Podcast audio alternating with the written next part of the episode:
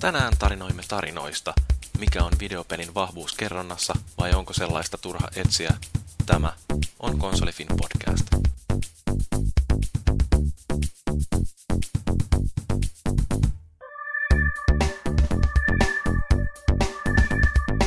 Tervetuloa Konsolifin podcastin jakson numero 33 pariin. Tänään meillä on aiheena tarinankerronta videopeleissä ja ties missä kaikessa muussakin. Meillä on osallistujia. Täällä taas tällainen perus nelikko plus yksi. Mä oon Jyri, podcast-hosti ja kova tarinan iskiä, niin kuin olette varmaan huomannut. Ja sitten tuolta linjoilta löytyy muun muassa Felis Leo. Päivää. Varmaan vielä enemmän lukenut mies kuin minä. Ainakin huomasin, että hyvin olet se Danten jumalaisen näytelmän tankannut joskus. No nyt täytyy tunnustaa, että en mä sitä ihan, ihan välttämättä ole täydellisesti kyllä lukenut, mutta olen tietoinen kyllä teoksesta. Ehkä alkuperäisellä munkkilatinalla vai millä se on kirjoitettu. Hmm. Sitten, sitten meillä on tämä elokuvapuolelta, film, tai konsolifinin puolelle siirtynyt J. Pikkarainen. Hei ja moi. Ja sitten tietysti uusi yleisösuosikki Tuho Mursu. Jaa, joku se on alkanut. Terve, terve. Joo. en muistettu sulle kertoa, että me aloitettiin nauhoittaminen jo vai? No ei se mitään, pahimmat piirut on jo päästetty. Selvä juttu. Ja sitten meillä on vierailevana tähtenä täällä myöskin tuolta foorumilta löytynyt Hukkapätkä, joka on näyttelijä ja opiskelija ja mitä kaikkea muuta. Kerros nyt vähän itsestä jotain.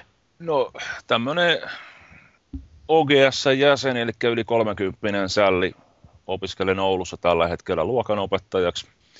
Ja tota, teen siellä sitten iltatyönä, puhdetyönä tämmöistä teatterin opetusta Oulun taidekoulussa, missä opetan ilmaisutaitoa ja improvisaatiota nuorille. Pöytälaatikko-kirjoittaja ja Joo, Game Master. Joo, tämmöistä roolipelitouhua tietenkin ja, ja tota, pelekkarin pelaamista ja kaikkea, mikä on tärkeää tässä elämässä. Joo, no niin, no, jakson rakenne normaali. Ensin puhutaan vähän peleistä, mistä on, mitä ollaan pelattu ja sen jälkeen hiukan uutisista ja sitten meillä on tämä viikon aihe, eli tarinat ja niiden kertominen ja sitten tulee palauteosuus ja sen jälkeen sitten lopetellaankin taas nauhoittaminen tältä illalta. Mutta aloitetaan vaikka tuolla, mitä sun pojat pelanneet osuudella. Tässä varmaan aika monella on ollut toi Battlefield 3 konsolissa. Onko joku, joka ei ole vielä pelannut sitä yhtään? Ikävä kyllä en. No, mutta kaikilla muilla on ainakin jonkinnäköinen kosketus siihen. Onhan tuohon tullut pelattu. On, on joo, ja ma- mainoksiakin on katteltu kaupungilla, mikä on, mikä on ihan positiivista se sekin, että huomaa, että videopelien profiili on aika hyvin noussut, kun tosiaan kaupungilla kun kävelee ihan muuten vaan, niin näkyy Battlefield 3 mainoksia. Joo, se on aika hyvän näköinen mainos ollut ja varmaan toi Modern Warfare 3 mainokset on aika samannäköisiä, että siinä ei varmaan tarvitsisi mitään muuta kuin vaihtaa Battlefieldin tilalle MV, niin se olisi siinä. Mm. Mutta sitä on varmaan monet ihmetellyt, että mikä toi tommonen on. Vaan ei me pelaajat. Mutta tota, no, minkälaisia fiiliksiä on ollut? Onko yksin peliä vai monin peliä tullut enemmän hakattua? No itse on monin peliä varmaan nyt vähän vajaa kymmenen tuntia hakannut, että yksin peli en ole vielä koskenutkaan. Ja sanotaan se ensimmäisen tunnin jälkeinen perseraiskaus, niin sitten kun sitä vähän sai tatsia, niin kyllä se on kyllä maistunut oikein kovasti, että semmoinen sodan meininki. Ja sulla se kesti tunnin verran. No ehkä enemmänkin, mä nyt yritän vähän kerätä tässä vielä jotain viimeisiä miehuuden rippeitä itselleni.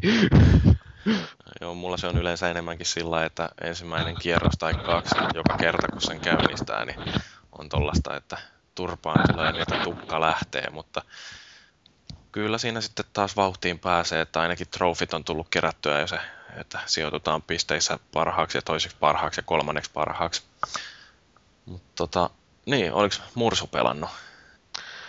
No joo, sitä demoa pikkusen sinä testaili ihan oikeastaan enemmän kiinnostunut sitä ääni, äänimaailmasta, että kun on tää Daisin porukka, niin audioteknisesti erinomaista porukkaa ja väkeä, niin sitä ihan mielenkiintoista sitten kävi kuuntelemassa, että mitä sitä pelistä löytyy, ja löytyyhän sitä sitten ihan tota, keskeeräisestä demostakin mukavalla tavalla sitä jytkettä ja potkua ja tuommoista, että Joo, se on kyllä upean kuulonen peli, jos on hyvän näköinenkin.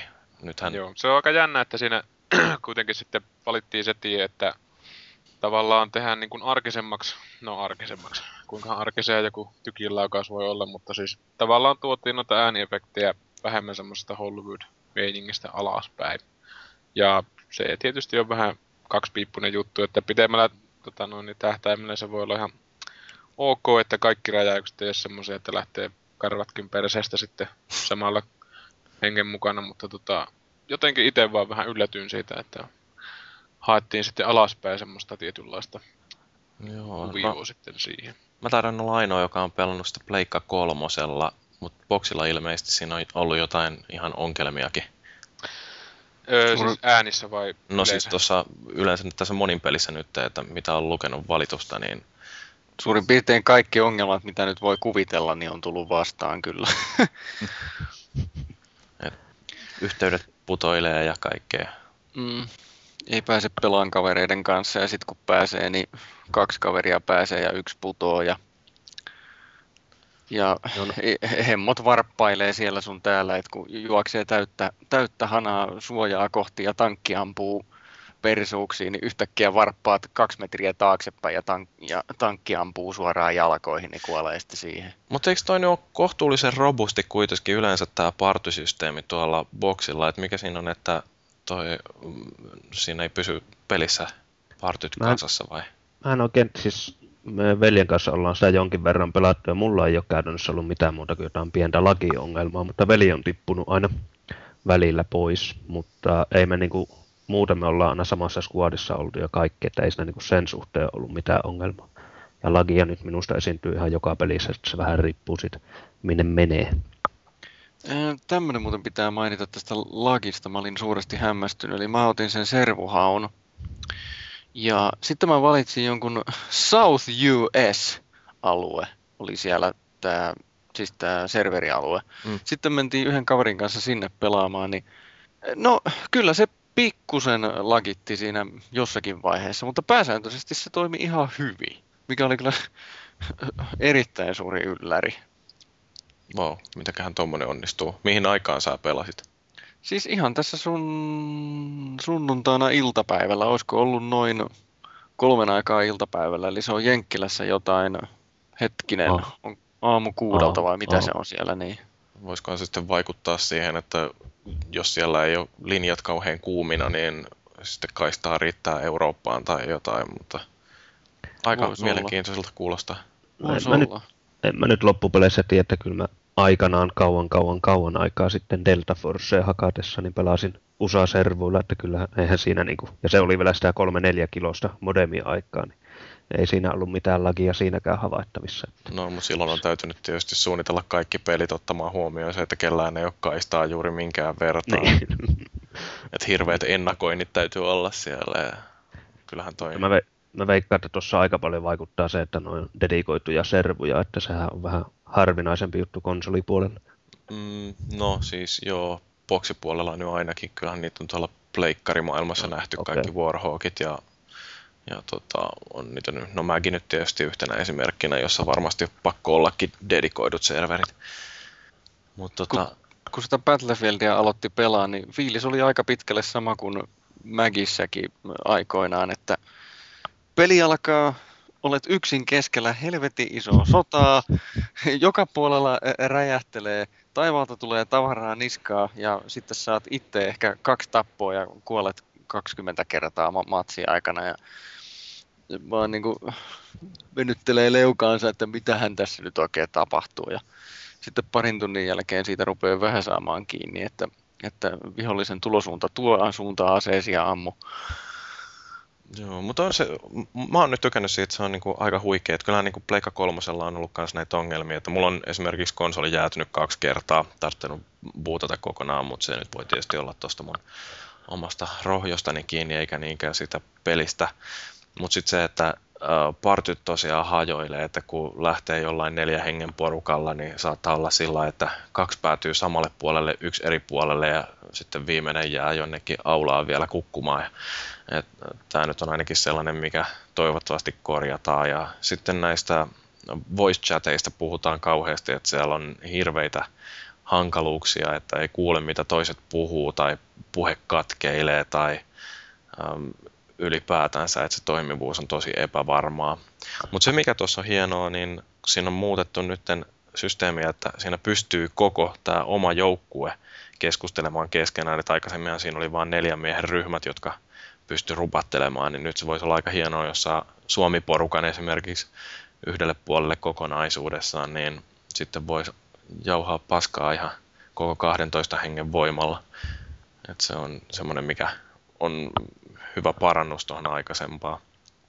Eikö siinä ole tuon ryhmänjohtajan nimeneessä, kun on siinä squadissa, squadissa niin siinähän on tuo kruunumerkki sen ryhmänjohtajan No jonkinnäköinen tähti on ainakin näkyy Joo. listassa tuolla. Se vaikutti jotain siihen, muun muassa se, että ryhmänjohtaja toimisi spoonipaikkana tai jotain, mutta tai itse asiassa mä en, mä en nyt muista, pitää selvittää, mutta siis jotakin siinä oli kumminkin. Mutta hirveästi, ei, ei tullut mitään expa-bonuksia niin kuin jossain mäkissä tai hmm. muuta. Mutta se, mistä mä tykkään, niin just niin, että kun ne kartat on niin törkeen isoja, ja sitten on tämä yksi, mikä Makadami-piikki, jossa niin kun hypätään sieltä helikopterialustalta, se on semmoinen, mitä varmaan parisadan metrin pudotus sinne ää, alemmalle tasolle, niin se on yksi sellainen, että huikea, miten johonkin monin peliin on tehty tällainen kohtaus, niin siitä mä tykkään joka kerta, kun pääsee leiskauttaan sieltä ylhäältä, vaikka nyt sitten joutuukin aina kuolemaan, mutta on ainakin mahdollisuus tehdä se base-hyppy siitä sitten heti perään. Niin mä Joo, tykkään. Itse kanssa toi laajuus kyllä, että tosiaan Delta Force on mulla ehkä viimeisin peli, jossa mä oon tarkka ampujalla pelaillut, kun kaikissa muissa ne kentät on ollut niin pieniä, niin tuossa alkaa vähän olla sitä mentaliteettia, että juokset sen kaksi kilometriä sillä reunalla ja sitten kun vihdoinkin pääset sinne, niin sua ammutaan nassu. No, mutta se on ihan hauskaa katsoa sillä että kun jotain rushiakin vetää siellä ja sitten näkyy, että tämä seuraava kohde on 400 metrin päässä, niin tulee sellainen vau siitä, että tajuttomat mittasuhteet ja se kuinka hyvän, hyvältä se näyttää se peli kuitenkin koko ajan. Se on aika ihailtavaa ja kun muistaa asentaa sen erillisen puolentoista gigan tekstuuripäki. No, Kyllä. Leikka kolmosellahan siitä ei tarvitse huolestua, kun se tulee automaattisesti, sitähän ei pysty välttämään. Ah, okei. Okay. Mutta tota, yksin peliä mä kokeilin siinä pikkasen. Aloitin hardilla, kun katoin, että siinä on näköjään tämä vaikeustaso trofi, että kun vetää sen lävitte hardilla, niin siitä saa sitten jonkun hopeisen trofi ja on se aika hermostuttavaa puuhaa, koska siinä on nyt jo tullut vastaan ainakin muutama sellainen kohta, missä noi viholliset, ne näkee sut seinien läpi ja ne ampuu sut seinien läpi. Et siinä ei ole mitään mahdollisuutta esimerkiksi sitä, sitä tehdä, että ryömisi jonkun vallin takaa toiselle puolelle ja yrittäisi päästä niiden selustaan. Et sieltä tulee luotia aina kohti.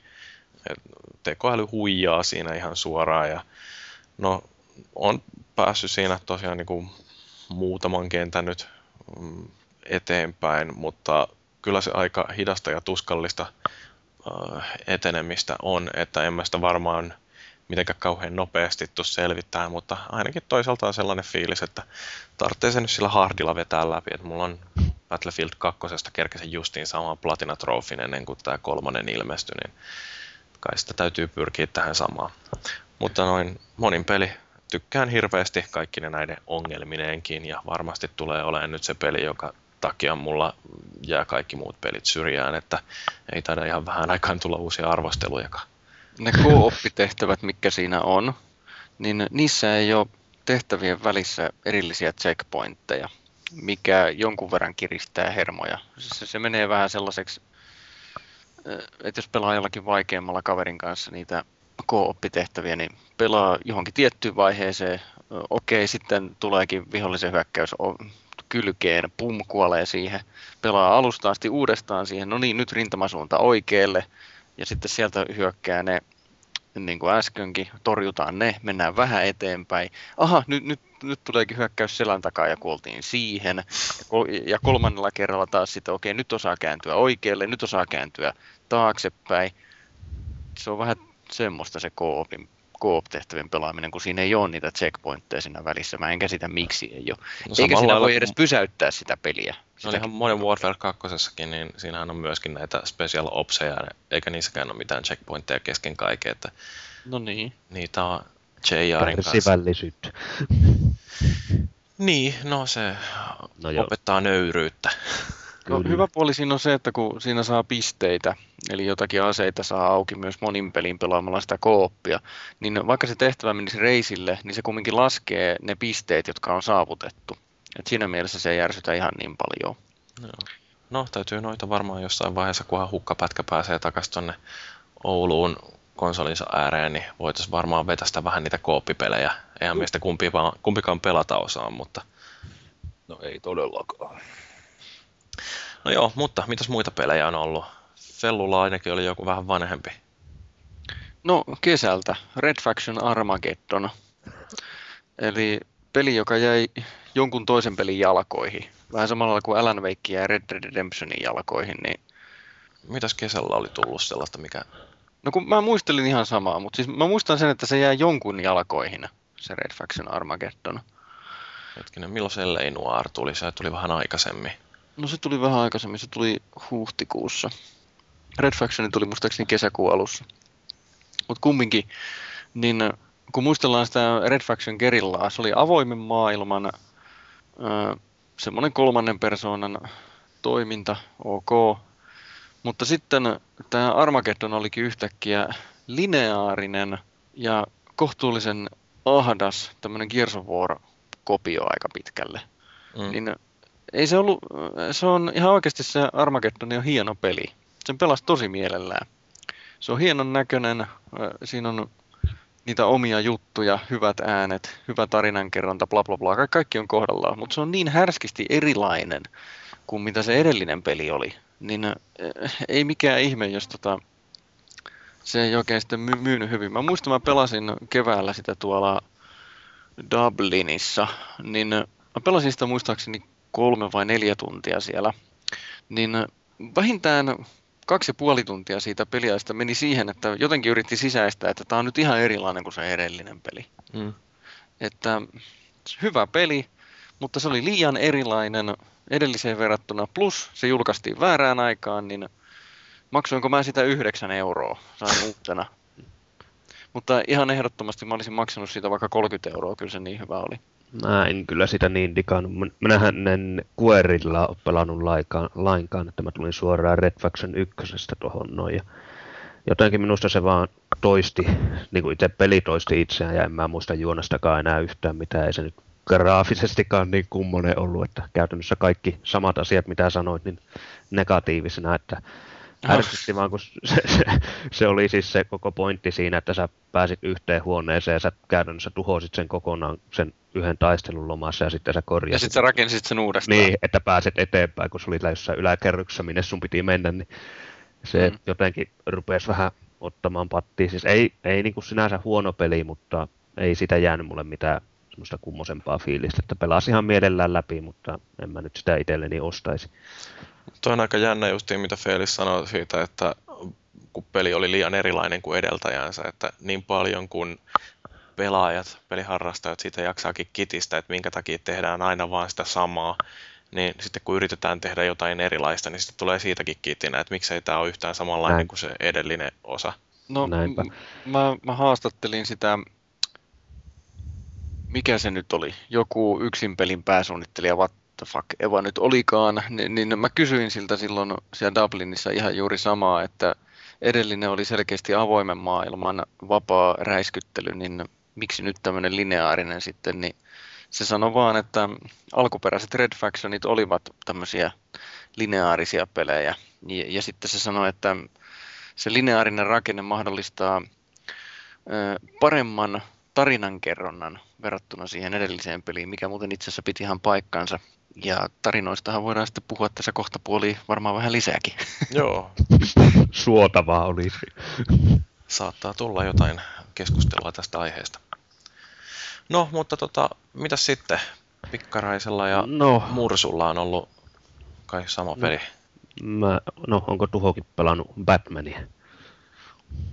En ole Batmania, että ah. mä Batmanin Robinin alusta kumitissa. Melkein sama asia. Niin. Tai joo, kerro vaan Batmanista.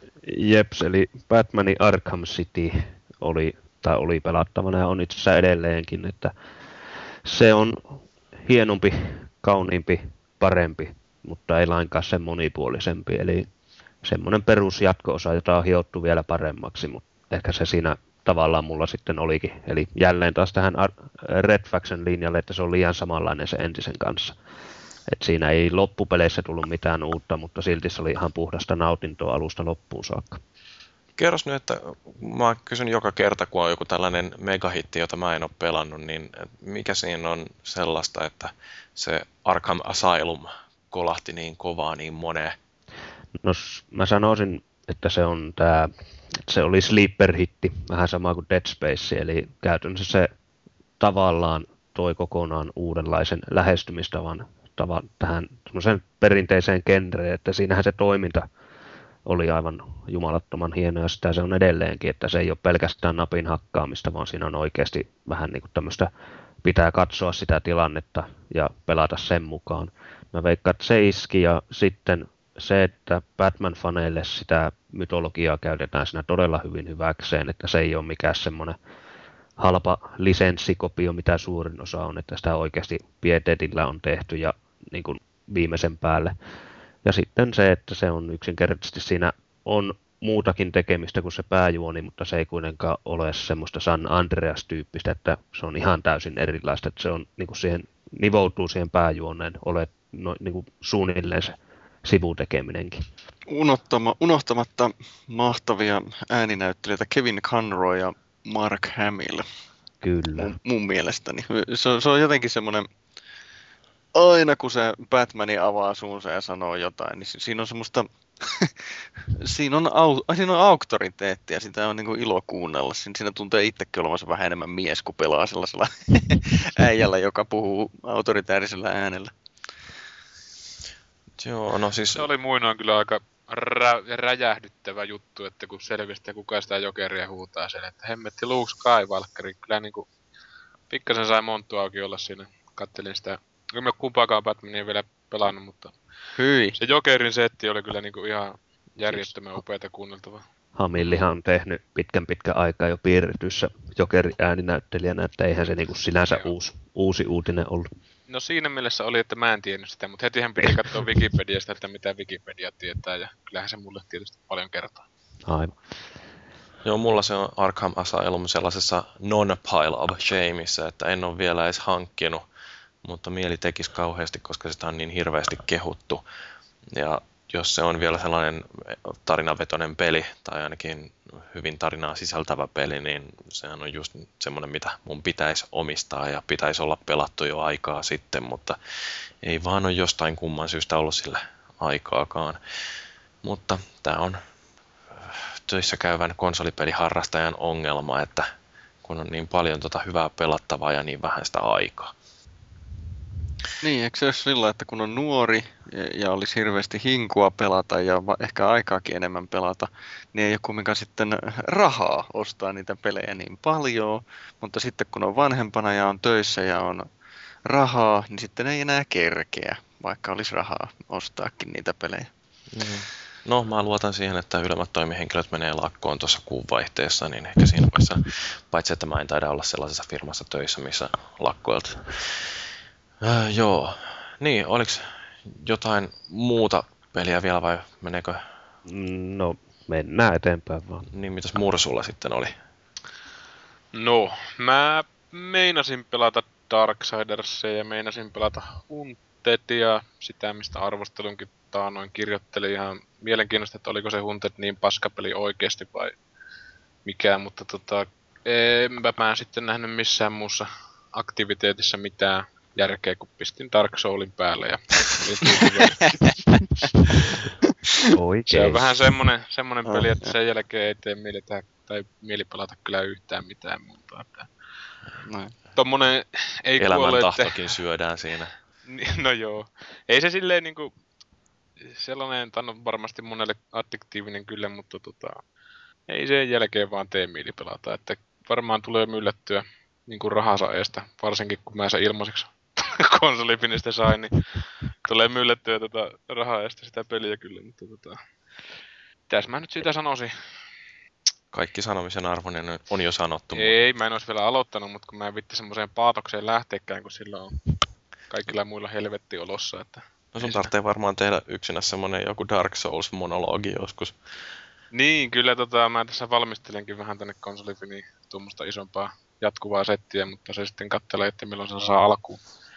Milloin malttaa sitten sitä lähtee. Että on tässä tämmönen eh, kuolleiden sielujen, synkkien sielujen salaseura ollut täällä. Että on veistelty kovasti siitä, että mi- minkä takia se peli on niin hyvä ja fiilistelty sitä. Ja justiinsa mä Pikkarainen, kun se Batmanista just tuossa sanoi, että siinä oli se taistelu osittain helvetin hyvää sen takia, että sinä täytyy sitä tilannetta vähän lukea. Ja tuossa Dark Soulissa on vähän sama juttu, että se niinku oottaa, tai ei siis oota sua pelaajaa, että monet tommoset Devil May Cry ja tommoset, että kun niissä menee pelaajahahmolla vihollisten lähelle ja ei tee mitään, että seisoo vaan siinä, niin vihollisetkaan ei tee mitään. Että hirveän moni tuommoisten mätkintöjen ja reaktiopelien toimintakaava on sellainen, että ne tavallaan oottaa sua, joka on mun mielestä ihan perseestä silleen, että ne niinku reagoi sitten suhun, että jos sä menet johonkin keskelle vihollislaumaa ja oot siinä niinku tekemättä mitään, niin ne viholliset miettii, mitä täällä on joku, onko tämä meidän kaveri, ettei meidän kannata hyökätä tämän kimppuun, että kun ne ei tosiaan tee mitään ja se on perseestä ja tossa just on se taktisuus siinä mielessä, että eihän nekään niinku millään hirveällä tekoälyllä sillä puske eteenpäin tai sun kimppuun, mutta ei ne ainakaan mene semmoiseen paskalamaukseen siinä, että tänne tuli joku miekka jätkä viereen eikä tee yhtään mitään. Mutta joo, Dark Soulsista, kun itsekin sen pelasin pleikkapuolella, niin tuohon Batmaniin just viitaten, että vaikka Batmanissakin todella hyvä toimintasysteemi on, niin Dark Souls hakkaa sen niinku satanolla, että siinä on niin paljon monipuolisempi, että Batmanissa on edelleen se kourallinen, kourallinen eri hahmoja, joiden tyylit sun pitää opetella, mä en edes jaksa laskea, kuinka monta Dark Soulsissa niitä löytyy, että, ja kaikilla Joo. kuitenkin on suunnilleen erilainen se, että vähän pitää niin ja se katsoa. on sitten, ei se pelkästään se klassi, mitä sinä pelaa, vaan myös se on hyvin paljon sitä asetta peilaa. Että niillä e- eri, Kyllä. eri aseilla on se ta, niin kuin käyttötapa semmoinen. Ja siinä on sitten suuri ilo aina sen, kun löytää se oman taistelutapansa. Että monen kaverin kanssa on ihan erilaiset etenemistavat meillä, että mulla on niinku semmoista semmonen helvetimoinen leuku, millä mä aina pistän kerralla paskaksi näitä vihollisia, mutta se edellyttää just sen, että sä lyöt oikealla hetkellä ja se lyönti kun se lähtee, niin se on semmonen sitoutumissekunti tai sekunnin tuhannesosa, kun sä panet sitä nappia, niin sä tiedät, että mitään muuta ei sen aikana saa tapahtua kuin se sun lyönti. Muuten sä kuolet siinä. Mutta sitten jotkut pelaajat, mitkä pelaa jollain nopealla klassilla, niin niillähän on sitten tuskasen paljon nopeampaa se toiminta, että ne pystyy hyppimään nopeasti ja ketterästi ja mun äijä lähtee sillä vierimään sillä semmoisella millähän virtahevon ketteryydellä sitten sitä lyönnin estä, että se ei, se ei tota, paljon muuta kuin kilven takaa kattelee ja sitten, että jumalauta nyt, että minun maalle tuu kusemaan. että Laitetaan sitten siinä vähän niin kuin isännän kädestä useimmista. Mutta se on just tosiaan, että skaalaa löytyy. Keksimistä vaille vaan, että mä oikein sielua kylmää, kun katson noita kaikkia keskustelupalstoja, kun kaikki kysyy joka askeleella kaikki vitu asiat ja katsoo netistä. Että kun kerrankin on tämmöinen peli, että missä saa niinku tutkia ja seikkailla ja se on se isoin anto, että mitä se antaa, niin älkää nyt vittu pilaatko sitä iteltänne. Onko toi nyt sitten, että uusavuttomuus on hiipimässä äh, salavihkaa tänne pel- pelaamisen keskellekin, että enää ei oikeasti, Niin. niin. Niin kuin, kun tulee sellainen peli vastaan, jossa Vähän on haastetta siltä. ja tarvitsee vähän ajatella, niin silloin justiin tulee sitten näin, että hei mä en tiedä miten keitetään vettä, voisiko joku kertoa mulle. Et, No ehkä jossain määrin joo, mutta tota, jotenkin musta tuntuu taas, että tässä on käynyt vähän sellainen efekti, että kun tästä puhutaan kauheasti sitä Dark Soulista, niin jotkut ihmiset ostaa sen sen takia, kun sitä puhutaan, ja sitten se onkin semmoista, että mitä ei ole tottunut pelaamaan, ja sitten onkin ihan paskat housussa siellä, että täytyy oikeasti nyt sitten katsoa netistä jotain juttua, että No, mutta pitäisikö tästä tota- nyt päätellä, että Dark Souls on aika lähellä sun valintaa vuoden peliksi? joo, kyllä se sitä oli, tai on. Että tota, kyllä mä luulen, että se on ensi vuoden pelikin, ja varmaan vielä senkin vuoden jälkeen, että tuossa tuntuu, että sitä pelattavaa riittää, kun siinä on se New Game Plussa ja sitten on New Game Plus Plussa ja Plus Plus Plussa ja niin kauan kuin jaksaa ja pärjää, niin sitä saa sitä hakata sitä peliä. Että ajateltiin just kaveriporukalla, kun kuitenkin mennään sen verran eri tasoisilla leveleillä, ja kun tossa ei saa silleen summonoitua kaveria peliä, että co ei toimi, ellei jos sitten tietyn prosentuaalin sisällä niin kuin tasojensa suhteen. Ajateltiin, että parkkeerataan silleen suurin piirtein tiettyihin tasoihin ja mennään sinne New Game Plussaa, jolloin sitten se peli ei tuntuisi niin helpolta tavalla, että kun ajattelee niitä tilanteita tuossa ekalla rundilla, että kun niihin ottaa niin kätyrin mukaan, että kun voi summonoida sitä apua ja muita pelaajia siis oman pelinsä äärestä ja, tai sitten NPC-hahmoja, niin katsoo niitä pomomatseja tai tuommoisia sitten jostain netistä, niin kyllä ne on niin läpihuuto, että tuo on nyt niin kuin yksin, yksin peliksi suunniteltu toi setti niin alusta loppuun. Että. Mutta sitä mietittiin, että New Game Plussa voisi olla sellainen, että jos viholliset haastaa niin kuin oikein urakalla, niin sitten voisi kahdelle pelaajallekin sitä äyskeröintiä niin sanotusti tarjolla. Joo, Kyllä se, joka kerta kun sä puhut siitä, niin mulle tulee sellainen fiilis, niin kuin, että olisiko tota nyt pakko kuitenkin kokeilla, vaikka mä tiedän, että mua rupeaa sitten jossain vaiheessa sattuun päähän ja pahasti, mutta... niin, no ei se, se ei tota... Anteeksi, kun mä nyt huusin taas tähän päälle, mutta ei, ei se mikään paha peli ole, että se vaan vaatii vähän semmoisen erilaisen suhtautumisen siihen, että... Siihen pitää asennoitua niin, sillä niin. tietyllä tavalla, kun aloittaa se. Niin, että jotkut siis niin kuin, pelaa sitä oppaalla ja mikä siinä, jos se on hyvä, mutta, mutta tota, ei saa täyttä potentiaalia mun mielestä nyt niin kuin nautinnon suhteen tässä. Että...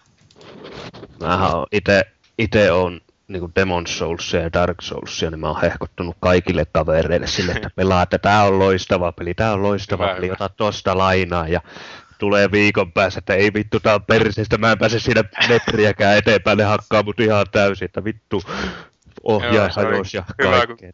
Kaverikin tuli työmatkalta kotiin ja se tota, sillä on pieni muksu siellä ja sitten aina salaisena hetkenä kun muksu nukkuu, niin se pelaa sitten sitä. Ja mä niin kun, se kysyi, että mikä se on hyvä peli ja sitten mä sanoin ihan... Tai itse asiassa minä en sanonut, se luki aikaisempaa Irki hehkutusta, kun siellä kaikki sitä nyt sitten puhuu, niin se sitä, että minäpä me ostaa Dark Souls, ja mä sitten sanoin, että jumalata ostaa, että osta Gears of War, jär, järjestys pysyä. Ja...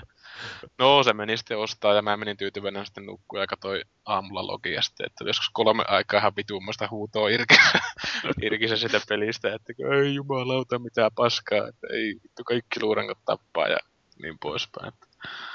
Kyllähän se antaa runtua se peli kyllä sitten siinä, että mutta ei pidä mennä sellaisiin paikkoihin, minne ei ole asiaa. Niin, mutta sekin tykkää siis, kun sekin on kuitenkin justissa tätä omaa 80 81 sukupolvea, että se on pelannut Nessille ja siellä on ollut pelit semmoisia, että vittu. Ja tota, no, niin, semmoinen haaste on niin, kuin niin virkistävää ja tervetullutta, että kun se vaatii vaan semmoisen justiinsa sen, että osaa itse asennoitua niin, että, että saatana menee sinne niin kuin kassit esillä mihinkään käytävälle juoksentelemaan, mm-hmm. Että tota, itekin monta kertaa kuolee ihan huolimatta, ja silloin tietää sen, että ei niinku piti ohjanta hajottaa, että laittaa pelin vaan kiltisti kiinni. Se on semmoista. Joo, no sitten tota, hukkapäskänyt ei ole kauheasti kerännyt mitään konsolipelejä pelaamaan, kun sulla on konsoli Oulussa ja itse oot Etelä-Suomessa. Mutta tota, mut sähän oot pelaillut jotain muuta sitten. No Eli joo. tuulahduksia toisesta maailmasta. Uh, tota, puhutaanko me roolipeleistä vai? Tai lautapeleistä. Aa, lautapelit. Aa, mahtavaa. Siis, juu, uh, lautapelithän on nyt, nyt ainakin meikäläiselle tullut silleen, että kun yli 20 vuotta roolipelejä hakanneena, niin sitten lautapelit on nyt tullut ihan siis ihan kurkojuttu, että tota, että tota, nyt pelattiin, tällä viikolla pelattiin kolmena päivänä semmoista lautapeliä kuin Descent, joka on tota, semmoinen vähän niin kuin roolipelin tyylinen. Siinä, tota, siinä pelaajat valitsee itsellensä hahmo, mitkä sitten pelikuluessa kehittyy. Niille tulee mahtavia kykyjä, mahtavia esineitä ja kaikkea tämmöistä. Ja, ja tota, se on niin kuin pelaajan osalta se on co mutta sitten vastustajana toimii sitten niin kuin pelijohtaja, joka sitten pelaa näitä hirviöitä. Ja, ja se on... Tekoäly. Joo, jos näin voi hyvää kaveria sanoa, niin... Eikö se ole vähän niin kuin tekoäly? Siis niin kuin peleissä on, videopeleissä on tekoäly, niin siinähän se on pelijohtaja se tekoäly. No, kyllä, kyllä. Tai toinen äly. Tai, no. Lainausmerkeissä äly. Niin. niin. Niin, että ei sitä voi teoksi sanoa eikä älykskään, mutta niin. Mitäs muita niitä on kuin Deskentti? Että itsekin jossain roolipelipiirissä parissakin pyörin, niin hirveästi on kyllä lautapelit tullut. Hero Quest! Hero Quest ja Space Marine, eikö Space Crusade, anteeksi. Niin, meinasin korjata. Mikä se oli, minkä sä ostit justiin hukkapätkä? Uh, mä ostin semmoisen lautapelin kuin uh, tota, Runebound, joka on sitten jo, jos, jos HeroQuestissa tykkää, niin tykkää ihan varmasti Runeboundista. Mutta tähän haluan sanoa semmoisen asian, että, että, että jos puhutaan nyt vaikka nykypäivän lautapeleistä ja, ja sanotaan vaikka sitten tota, sanotaan vaikka sitten, tota, että, että HeroQuest tai jotain, niin se on vähän niin kuin hyppy ajassa taaksepäin, että ihan niin kuin joku alkaisi puhua jostain Pleikkarin ensimmäisestä pelissä tai, tai sitten tai jostain Commodore-peleistä, että, että tota, ollaan menty huima, huima, huima askel eteenpäin myös. No musta oli justiin huvittavaa katsella, kun Hesarissa oli juttu siitä, että täällä ö, oli pelattu jotain Afrikan tähden Suomen mestaruuskisoja ja mä ajattelin, että mikähän siinä on se taitoaspekti, että osaa heittää noppaa paremmin kuin kukaan muu. Et kun vertaa justiin näihin kaikenlaisiin Neuroshima-hekseihin ja Small Worldsiin ja muita tällaisia, mitä nyt on noita uuden ajan lautapelejä kokeillut, niin kyllähän se oikeasti se pelimekaniikka, mitä niihin on saatu upotettu, että toisaalta siinä on hirveästi mahdollisuuksia vaikuttaa itse siihen pelin kulkuun ja toisaalta mm. ne on kuitenkin onnistuttu pitämään säännöt sillä hallittavina, että siinä vähän kokemattomampikin pystyy kyllä oppimaan ne. Et, ja mikäs nyt olikas se Cosmic Encounters on yksi sellainen ihan todella loistava esimerkki siitä, että pelin säännöt on tosi yksinkertaiset, mutta ne kortit, mitä jaetaan siinä pelin alussa, niin ne kaikki omalla tavallaan rikkoo niitä sääntöjä, ja tämä tekee jokaisesta pelistä ihan täysin erilaisen, koska siinä täytyy oma taktiikka mukauttaa siihen, että mitä sulla on itsellä kädessä ja toisaalta mitä kavereilla on.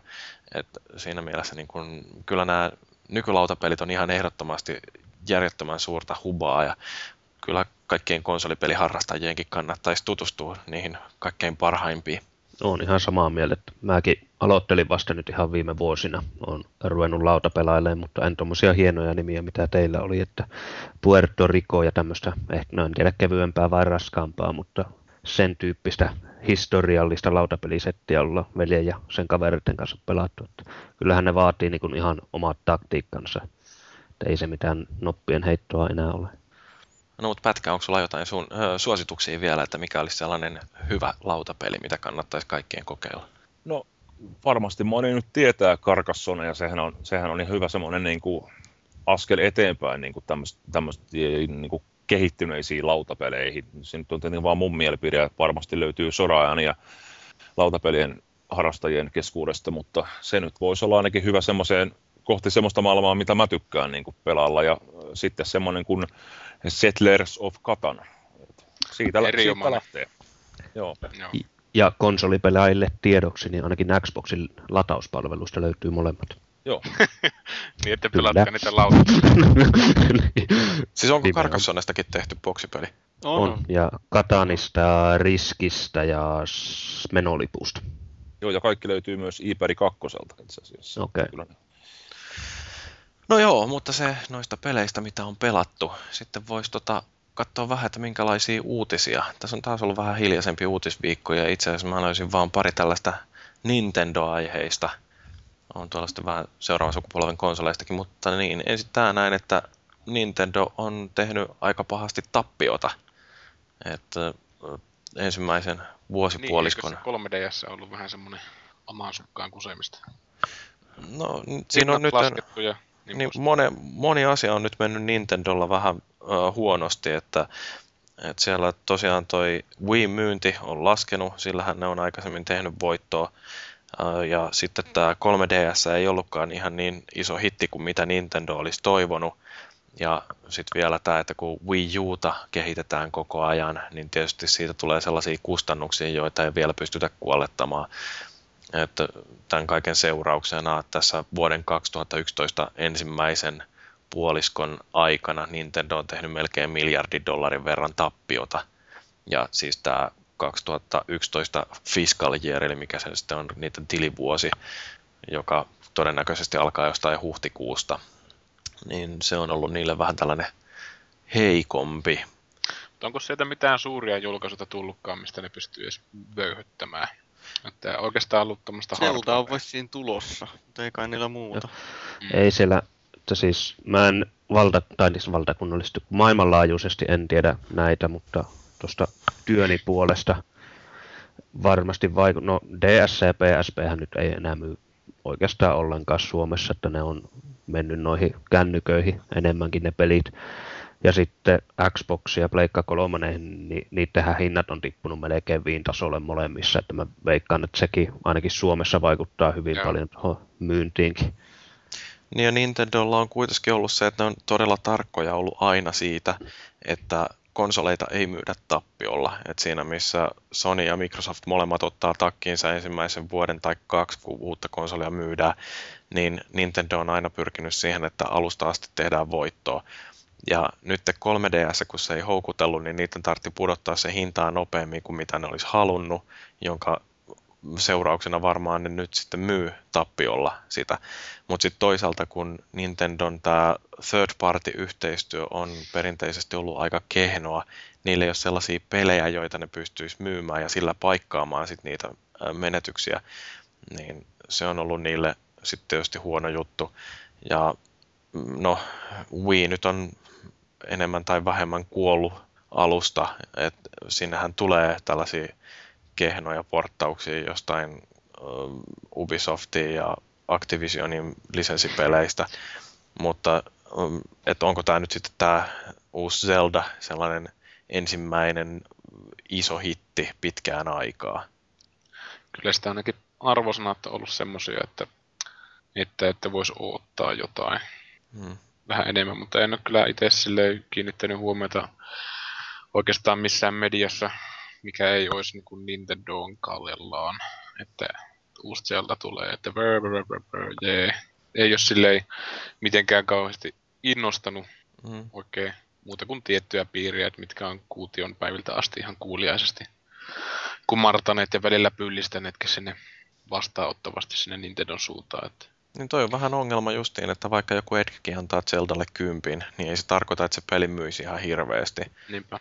Et hardcore-pelaajat kuitenkin lukuun ottamatta niitä uskollisimpia äh, Nintendo-faneja, niin on taipuvaisempia sitten hankkimaan näitä tämän loppuvuoden megahittejä, kaiken maailman Skyrimit ja, mm. Äh, ja Modern Warfareit, Battlefieldit, mitä niitä nyt tulee. Et siis tämä loppuvuosi ei todellakaan ole mitenkään kauhean köyhä, ja kun sitten miettii vielä sitä, että miten jumalaton epos joku Skyrim tulee olemaan, niin pelkästään sen hankkimalla saa kyllä varmasti täytettyä koko loppuvuode. Et ei siihen sitten tarvitse ruveta hankkimaan mitään Nintendo-pelejä sekaan. Eiköhän Nintendo paikkaa tätä vuotta aika hyvin sitten, kun se Wii U tulee ja sitten alkaa terää, teräväpiirton päivityksiä tippumaan galaksyistä ja kaikesta muista. Että mm, niin samat pelit sitten HD-päivityksinä. Niinpä. Niin, no, Backter ei ainakaan usko, että toi Nintendo onnistuisi enää kauhean hyvin nousemaan tosta, että et se, tota, varsinkin tämä käsikonsolipuoli, niin siellä on niin ahdasta, että kun miettii näitä iPadeja ja äh, iPhoneja yleensä kannettavia laitteita, että kun niitä alkaa olla jo jokaisella, että melkein kaikilla on pelikelpoinen puhelin, niin se, että tuodaan sitten tuollainen käsikonsoli, jonka pelit ei olennaisesti eroa niistä, mitä voidaan pyörittää puhelimella, niin onhan se nyt vähän hankala tilanne.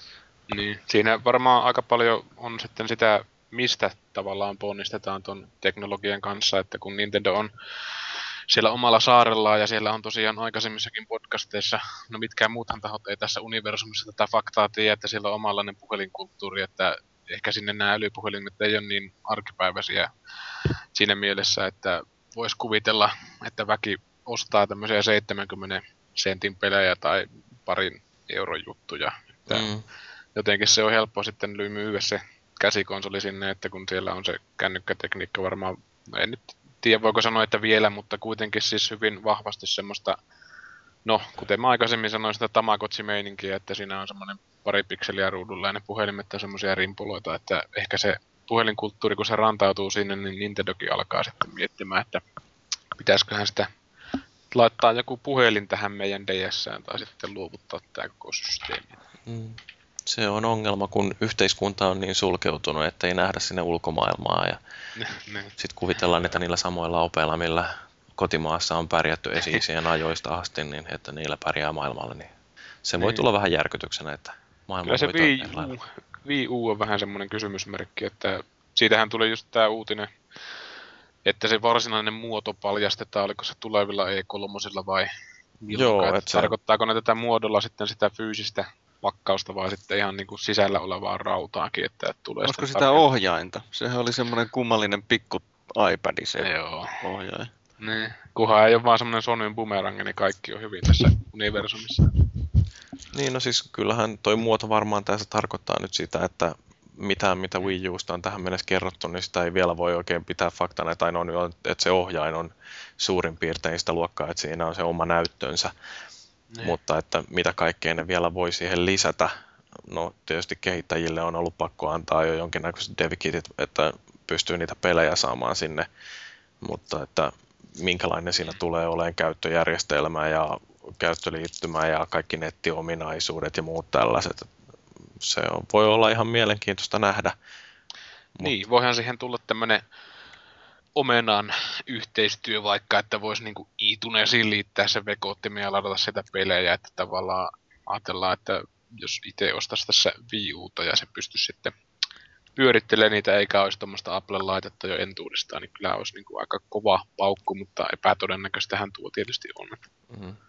Mutta kyllähän se tietysti spekseiltään tulee pesemään Pleikka 3 ja Xboxin, koska no, jos, niin, te, jos, niin jos, se tehdään, jos se tehdään neljä vuotta vanhalla tekniikalla, niin siltikin se on kaksi vuotta nu- tuoreempaa kuin mitä Pleikka 3 on. niin. Että... Ei voi enää Nintendokaan löytää kaikilla resursseilla niin vanhoja osia tästä maailmasta. Se voisi tehdä ihan vitummasta voittoa sillä vekoittimella. Joo, mutta se on sitten toisaalta nämä muut seuraavan sukupolven konsolit, tai siis ne oikeat seuraavan sukupolven konsolit, niin no niistähän on nyt ollut taas vähän lisää huhua, että tuolta Eurogamerin sivuilta kattelin, niin siellä muun muassa toi äh, Dicein, mikä tämä nyt sitten olikaan, tämä Patrick Bach, niiden joku dirikka, niin oli puhunut tästä, että minkälaisia nämä seuraavan sukupolven konsolit on. Ja se, mikä siinä oli ihan mielenkiintoista, että nyt tämä iso arkkitehtuurinen hyppäys, sehän tuli tässä, kun siirryttiin edellisestä, eli PS2, ensimmäinen Xbox-sukupolvesta tähän nykyiseen, että kun tuli moni ydinprosessorit ja nyt sitten P7 myötä on jouduttu tottumaan myös siihen, että näytön ohjaimet saattaa olla kahdennettuja, jolloin täytyy kuormaa pystyä jakamaan kahden näytön ohjaimenkin välille, niin nämä jutut on nyt opittu, että siinä mielessä tulevan sukupolven pelit, niin niissä vaan tehdään enemmän kaikkea, että on enemmän niitä prosessoriytimiä ja voidaan jakaa kuormaa useammalle näyttökortille ja kaikkea tällaista. Että siinä mielessä se tekninen harppaus ei tule enää oleen laadullinen, vaan pelkästään määrällinen. Niin, mutta aika hyvin ton tyyppiset kommentit voi pukea sitten sellaisten firmojen suihin, mitkä niin pystyy niitä sanomaan, että kyllä nyky, vaikka niin kuin nykypelejä katsoo, niin on ne niin kuin tietyt porukat, mitkä tekee niistä peleistä sitten tavalla tai toisella niin kuin tapauksia niin sanotusti, että kyllä tämä tekniikka tuntuu olevan nykyäänkin jo monille aika ylitse pääsemätöntä, että kun katsoo pelien tasoa, niin se on vähän, vähän sitten sellaista hapertelevaa toimintaa enemmän tai vähemmän, että voi miettiä, että onko tämä peli tehty yhdessä viikonlopussa vai puolikkaalla ihmisellä vai mitenkä tämä on sitten mm. saatu tavallaan levylle, että ei, mä en ainakaan niin kauheasti pistä painoa sille tekniikkapuheelle, että aina voi olettaa siihen, että tietyt porukat tekee sitten, olipa sitten alusta mikä tahansa, niin niillä on niin paljon sitä resursseja sitten pistää siihen kehitykseen ja opiskeluun ja tämmöiseen tekemiseen, että ne on niin ylivoimaisia siinä, että mm. vähän kyllä, helppo kommentti. Mutta kyllä nämä, nämä puheet tota, näistä uusista konsoleista on aika lailla voimistunut nyt, että kun ajattelee, että suunnilleen samoihin aikoihin, kun Patrick Bachia on haastateltu, niin sitten Epicin pääjohtaja Mike Caps on myöskin antanut lausuntojansa uusista konsoleista ja siellä on tullut oikeasti sellaista jo vähän vaatimusta, että mitä kaikkea pitäisi olla. Ja yksi, mitä tämä Cap sanoo, on tällainen, että I think it's very important that a gamer sees an Xbox Next or PlayStation Next and can clearly see the tech is not possible on current consoles. Eli että sen alustan pitäisi olla niin tehokas, että on tosi helppoa tehdä sellaisia pelejä, joista näkee ottallansakin, että tätä ei olisi pystynyt 360 tai Pleikka kolmosella tekemään. Et mitä nyt tämä Cap sanoi, että esimerkiksi toi um, Heavy Rain on törkeän upean näköinen peli, ja siitä ei nykysukupolven laitteilla enää paljon paremmaksi voi pistää. Että jos halutaan nähdä jotain sellaista tajunnan räjäyttävää, niin sitten täytyy tosiaan olla sitä rautaa taas laitteessa aika paljon enemmän. Ja kyllähän Joo. se huomaa, niin kuin katsoo jotain Xboxin ekoja pelejä ja siis 360 ekoja pelejä ja nykyisiä pelejä, että onhan ne niin kuin oppineet ton nykyisen raudan aika viimeisen päälle, että saa nähdä sitten, miten, että meneekö se konsoleissakin tuohon PC-rytmiin, että kuukausittain tulee jotain uutta ja se pitäisi saada sinne, että ei niinku päästä optimoimaan sitä rautaa kunnolla. No mulla tulee nyt mieleen tästä se, että okei, tulevaisuudessa nähdään entistä parempia pelejä sekä ulkonäöllisesti että äänellisesti ja mahdollisesti tarinankerronnallisesti ja muuta, niin niiden tekeminen sitten maksaakin enemmän, että pitääköhän tässä sitten olla kohta puoliin valmis maksamaan enemmän niistä peleistä? Maksaako se välttämättä enempää? Eihän se, no siis tietysti, että jos tehdään laajempia maailmoja, niin kyllähän siinä sitten tarvii enemmän sitä suunnittelua, mutta toisaalta, että jonkun äh, tekstuurien tekeminen, niin se, että siihen saadaan lisää resoluutiota, niin eihän se hintaa kauheasti lisää. Siinä vaan tarvitsee olla tarkempi pensselivetojen kanssa. Eikö se oikeastaan, no jos näin niin kun lähtee simppelisti asiaa miettimään, niin se tulee hinnat alaspäin, koska ei tarvita enää sellaista konsolioptimointia, että nykyään pystytään tehdä tekstuureita ihan käytännössä äärettömiin asti, ja ongelma onkin just siinä ollut, että se kaikki paska, mitä ruudulla heitetään, niin pyörii jotenkin siinä konsolilla, että se varmaan on tämä kehitys kehitystyö, mikä niin on tämmöinen hemmetin iso osa sitten sitä kustannuksista, että ei niinkään se luomisprosessi, että se hio, paikoille hiominen, että jos tulevaisuudessa pystytään skippaamaan nyt jonkun verran tämmöisestä fideliteetistä, että riittää tavallaan vääntöä pyörittää niitä miljoonia hius niin kuin suortuvia ja tämmöisiä, niin en tiedä sitten, että löydetäänkö uusi aikareikä sitten tavallaan sille kehitystyölle, että tuleeko ne sitten loppujen lopuksi halpenemaan vai kallistumaan sitten. Joo. No yksi tämmöinen, mikä on mielenkiintoinen vielä tässä, mitä tämä Cap sanoo, että uh, pitäisi seuraavassa sukupolvessa mikrotransaktioiden olla paremmin integroituja siihen alustaan. Eli jos halutaan myydä jotain tosi halpoja 50-20 sentin hintaisia jotain varusteita esimerkiksi pelihahmolle, niin että tämä pitäisi olla paljon yksinkertaisempaa, että ei saisi olla enää sellaista, että suljetaan toi peli ja hypätään jonnekin kauppapaikalle ja siellä tehdään ostos ja sitten varmistellaan moneen kertaan, että kyllä haluan ehdottomasti käyttää 20 senttiä niin tähän näin.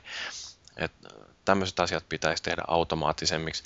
Ja sitten toinen on tämä, että mistä, oliko se nyt sitten Cliffy B vai kuka sanoi tämän näin, että, että meillä ei ole enää mahdollisuutta siihen, että olisi sellaisia välimallin pelejä, että joko ne on näitä euron hintaisia tai sitten ne on 60 euro hintaisia ja se tarkoittaa, että ne on joko halpoja mobiilipelejä tai sitten AAA-konsoli kautta PC-pelejä. Et, ja toisaalta sitten mikä vaikuttaa tähän, että nämä konsolipelit maksaa sen 60 euroa, niin on se, että alusta, omistajat haluaa pitää ne sen hintasina. Että siellä pitäisi tarjota mahdollisuuksia sitten pistää erilaisia hintalappuja peleille. Niin, olisiko se sitten jonkun tämmöinen Steamin tyyppinen jakelujärjestelmä pian jokaisella julkaisijalla, että ne saavat sitten itse itse tavallaan laittaa se hinnan sille pelille, että ei tarvittaisi mitään, no ensinnäkään fyysisiä medioita ja logistiikkakuluja ja käsittelykuluja ja ties mitä, että digitaalinen, onko ne sitten se oikein niin kuin ainut tie sitten tulevaisuudessa, missä pystytään näiden kolmen A tapaukset pitämään inhimillisissä hinnoissa, mikäli tämä sitten käy niin, että tämä kehityskustannukset tulee sitten kasvamaan tässä kapasiteetin tai ton, tota, tehon kasvaessa sitten niin kuin kanssa. Että. Joo. Mutta tota, täytyy kuitenkin sanoa, että esimerkiksi toi ö, digikirjat ja tuommoiset, niin eihän nyt niin merkittävästi halvempia ole kuin noin oikeatkaan kirjat, että Suomessa Joten- ei ole.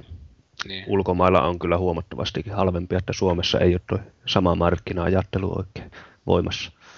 Niin. Siis sä saat Briteistä tyyliin viidellä punnalla semmoisia 20 kirjan päkkejä, kun taas täällä saat 30 eurolla yhden kirjan. No se on tätä protektionismia, että Suomessa sitten toisaalta ajattelee se, esimerkiksi nämä kirjan kustantajat, niin ne suojelee sitä omaa tonttiansa niin kauhean hanakasti, että kun niillä on kuitenkin julkaisusopimukset kirjailijoiden kanssa, ne pystyy määräämään myös sen, että minkälaisilla ehdoilla e-kirjoja julkaistaan.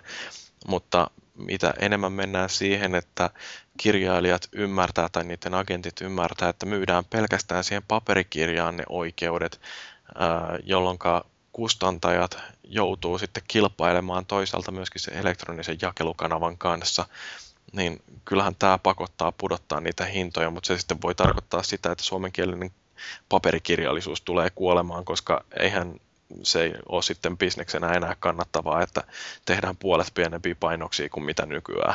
Joo, ja tos, tostahan ne nyt tuskailee ihan lehissäkin USAssa taas vielä enemmän, että on tämä esim. Niin kuin, että on paperinen lehti ja sitten on sama julkaisu netissä, mutta ovat laittaneet sitten esim. maksulliseksi. Niin ihan samasta jutusta, että ei ole kannattavaa antaa samaa lehteä lukea ilmaiseksi netissä, koska ei kukaan osta sitä lehteä sitten. Ja tuosta oli aivan loistava video oli YouTubessa siitä, miten yksi vuotias lapsi käsittelee jotain ihan tällaista paperista aikakauslehteä, että se ihmettelee, että minkä takia tämä on rikki, että kun menee ja naputtaa jotain kuvaa, niin ei siinä tapahdu mitään. että siis oikeasti paperilehti nykyajan yksivuotiaalle, niin se on uh, iPad, joka on rikki.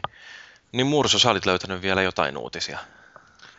Joo, tässä tämmönen pari, pari settiä tässä mulla naama eessä. Ja toinen tässä heti uudilla on tällainen, kun kaikki niin kovasti pelielokuvista tykkää.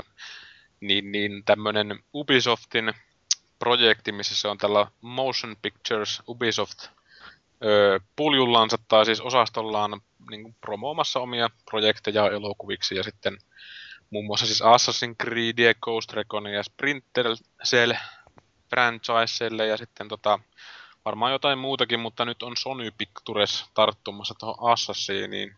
Assassin projektiin ja tota, kuitenkin ensimmäinen kysymys näin itselle tuli heti mieleen, että tarkoittaakohan tämä jossain vaiheessa tämä yksi oikeus tuotteita sitten ehkä sinne Sonyn, Sonyn suuntaan ja tota, aika merkittävä jakelija silleen noissa elokuvissa, että voisi varmaan olettaa, että ei ihan persestäkään se elokuva ole, että en muista, puhuinko aikaisemmin tästä Prince of Persiasta, missä oli tämä Donni ja Darkon näyttelijä, Kyllenhaali. Jake Gyllenhaal, joo. Mm, Se oli ihan hieno viihdyttävä. elokuva. Joo, siis Musta se oli vähän tylsä. No siis kyllä se on kohtuu viihdyttävä, mutta jotenkin se oli, en mä tiedä se tarina, mikä siinä oli siinä Sands of Time pelissä, niin se olisi voinut Niin. kyllä paremminkin tulla siinä el- elokuvassa esiin. No mutta Joo, hei, ei. se, on, se leffa on ihanteellinen ö, naisen kanssa katsottavaksi sillä tavalla, että, että vasta leffan jälkeen kertoo, että tämä muuten perustuu peliin. Niin, Niin. No siinä on Jake Gyllenhaalin lihakset, mutta ei se mikään ja Broadway-musikaali ole. Harvat rintakarvat ja silleen. niin. Ja onhan se nyt aika romanttinen elokuva, kun Itämaan tunnelmaa, ja, tai siis mikä maa onkaan, ja tota, sitten tämmöistä kovasti oli näihin yksityiskohtiin ainakin nähty vaivaa, että jos ei muuta, niin oli se ainakin pirun hienon näköinen elokuva. Että. Mutta tota, itse kuitenkin tykkäsin Kyllenhaalista ihan näyttelijänä, niin jotenkin siinä mielessä vaivaton katsoa, että ei tullut semmoista, että minkä takia tästäkin on tehty joku elokuva. Eikä se tätikään siinä ollut mikään kauhistus silmälle. Ei todellakaan. Mm, mm. Ihan, kaikki on ihan plussaa. Joo, mutta ihan siis Totta. tota, toi, että Sony Picturesin kanssa tehdään ö, joku sopimus, niin eihän se tarkoita, että se näkyisi tuolla pelirintamalla millään lailla, että nehän on kuitenkin aika irrallisia divisioonia nämä Computer Entertainment ja Pictures, ja sitten toisaalta taas Sony tolleen jakelijana on aika hyvä, kun ne on kuitenkin toiseksi tai kolmanneksi suurin elokuvatalo maailmassa, että Niin, ja onhan siinä tietysti sekin, että eihän Ubisoftin kannata niin kuin lähteä rajoittamaan tätä pelisarjaa, kun kuitenkin Boxilla ja muulla on sitten aika kova yleisö kanssa Mm. mm. ahnaasti oottelemassa kyllä. tuotteita. mutta, mutta tota, Tämä toinen uutinen tässä on sitten tämmöisen New York University, joka on tolla tavalla kirjoitettu, että ilmeisesti siellä on yksi ainut yliopisto siellä New Yorkissa. Ja tota, NYU. Siellä, niin, siellä tota, on tullut tämmöinen Practice-niminen konferenssi, jossa on pelintekijöitä ollut juttelemasta justiinsa tästä nimenomaisesta aiheesta, mitä tässä on nyt tavallaan pyritty sitten käsittelemään, eli pelin tarinan ja tämmöisen miljöön rakentamisesta. Ja siellä on sitten ollut tällainen Irrational Gamesin senior level designer Steve Gaynor, joka on ollut kovin, niin kuin, no tietysti omia biosokkejansa siellä promonutkin ehkä näissä esimerkkeissä, mutta puhunut aika paljon sitten tästä ö, pelin suunnittelemisesta ja sitten lähinnä siitä, että kuinka se tarina rytmitetään sitten pelaajan niin kuin, avattavaksi. Että esityksessä on ollut semmoista kolme pääkohtaa tällä miehellä, että on niin tämmöisiä Zeldan tyyppisiä lukitustilanteita, jolloin tavallaan tullaan ovelle ja se ei aukea niin kuin sä teet jotain siinä huoneessa ja se on niin hirveän, hirveän intuitiivista se sitten se, että mitä sä teet siinä huoneessa, jotta sä pääset sitten sitä ovesta kulkemaan. Ja toinen esimerkki oli Resident Evil-tyyppinen, eli tarvitaan paikasta X joku helveti punakukkaro ja se pitäisi ottaa sitten jollekin patsaalle paikkaan Y, jolloin sitten aukeaa joku ovi, että se ei ole niin, kuin niin selkeä tämmöinen ajatuksen juoksu sitten siinä, mutta vaatii vähän semmoista tietynlaista seikkailemista sitten siinä maailmassa, mikä ehkä suo semmoisen tarinankerronnallisuuden siihen, mikä ei sitten Zeldaa välttämättä päde, että jos Zeldassa on se haastehuone ja sitten se pitää kurmottaa ne mosaat ja sitten aukeaa ovi.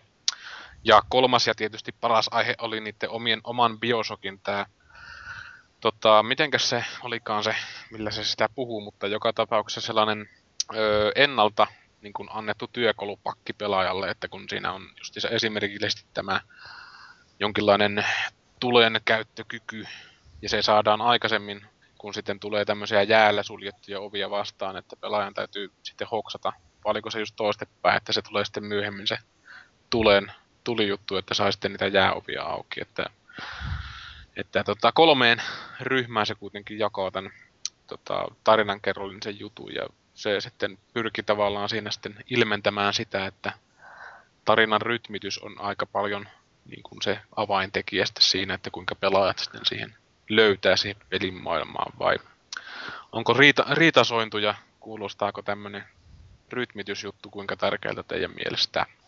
No toi varmaan voidaan pitää mielessä ja siirtyä tästä aasinsiltaa pitkin viikon aiheeseen vai mitä olette mieltä? Halutaan keskustella tästä vielä? Ei keskustella, eli mennään eteenpäin.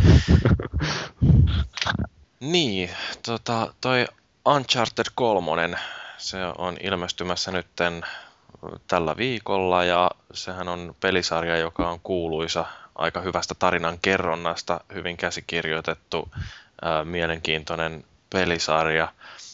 Ja tota, tästä innostuneena niin päätettiin puhua näistä videopelien tarinoista, mutta sitä ennen voisi vähän lämmitellä ja pyytää ihmisiä kertomaan, että minkälainen tarina teille on jäänyt kaikkein parhaiten mieleen teidän henkilökohtaisesta historiasta, kuka haluaa aloittaa?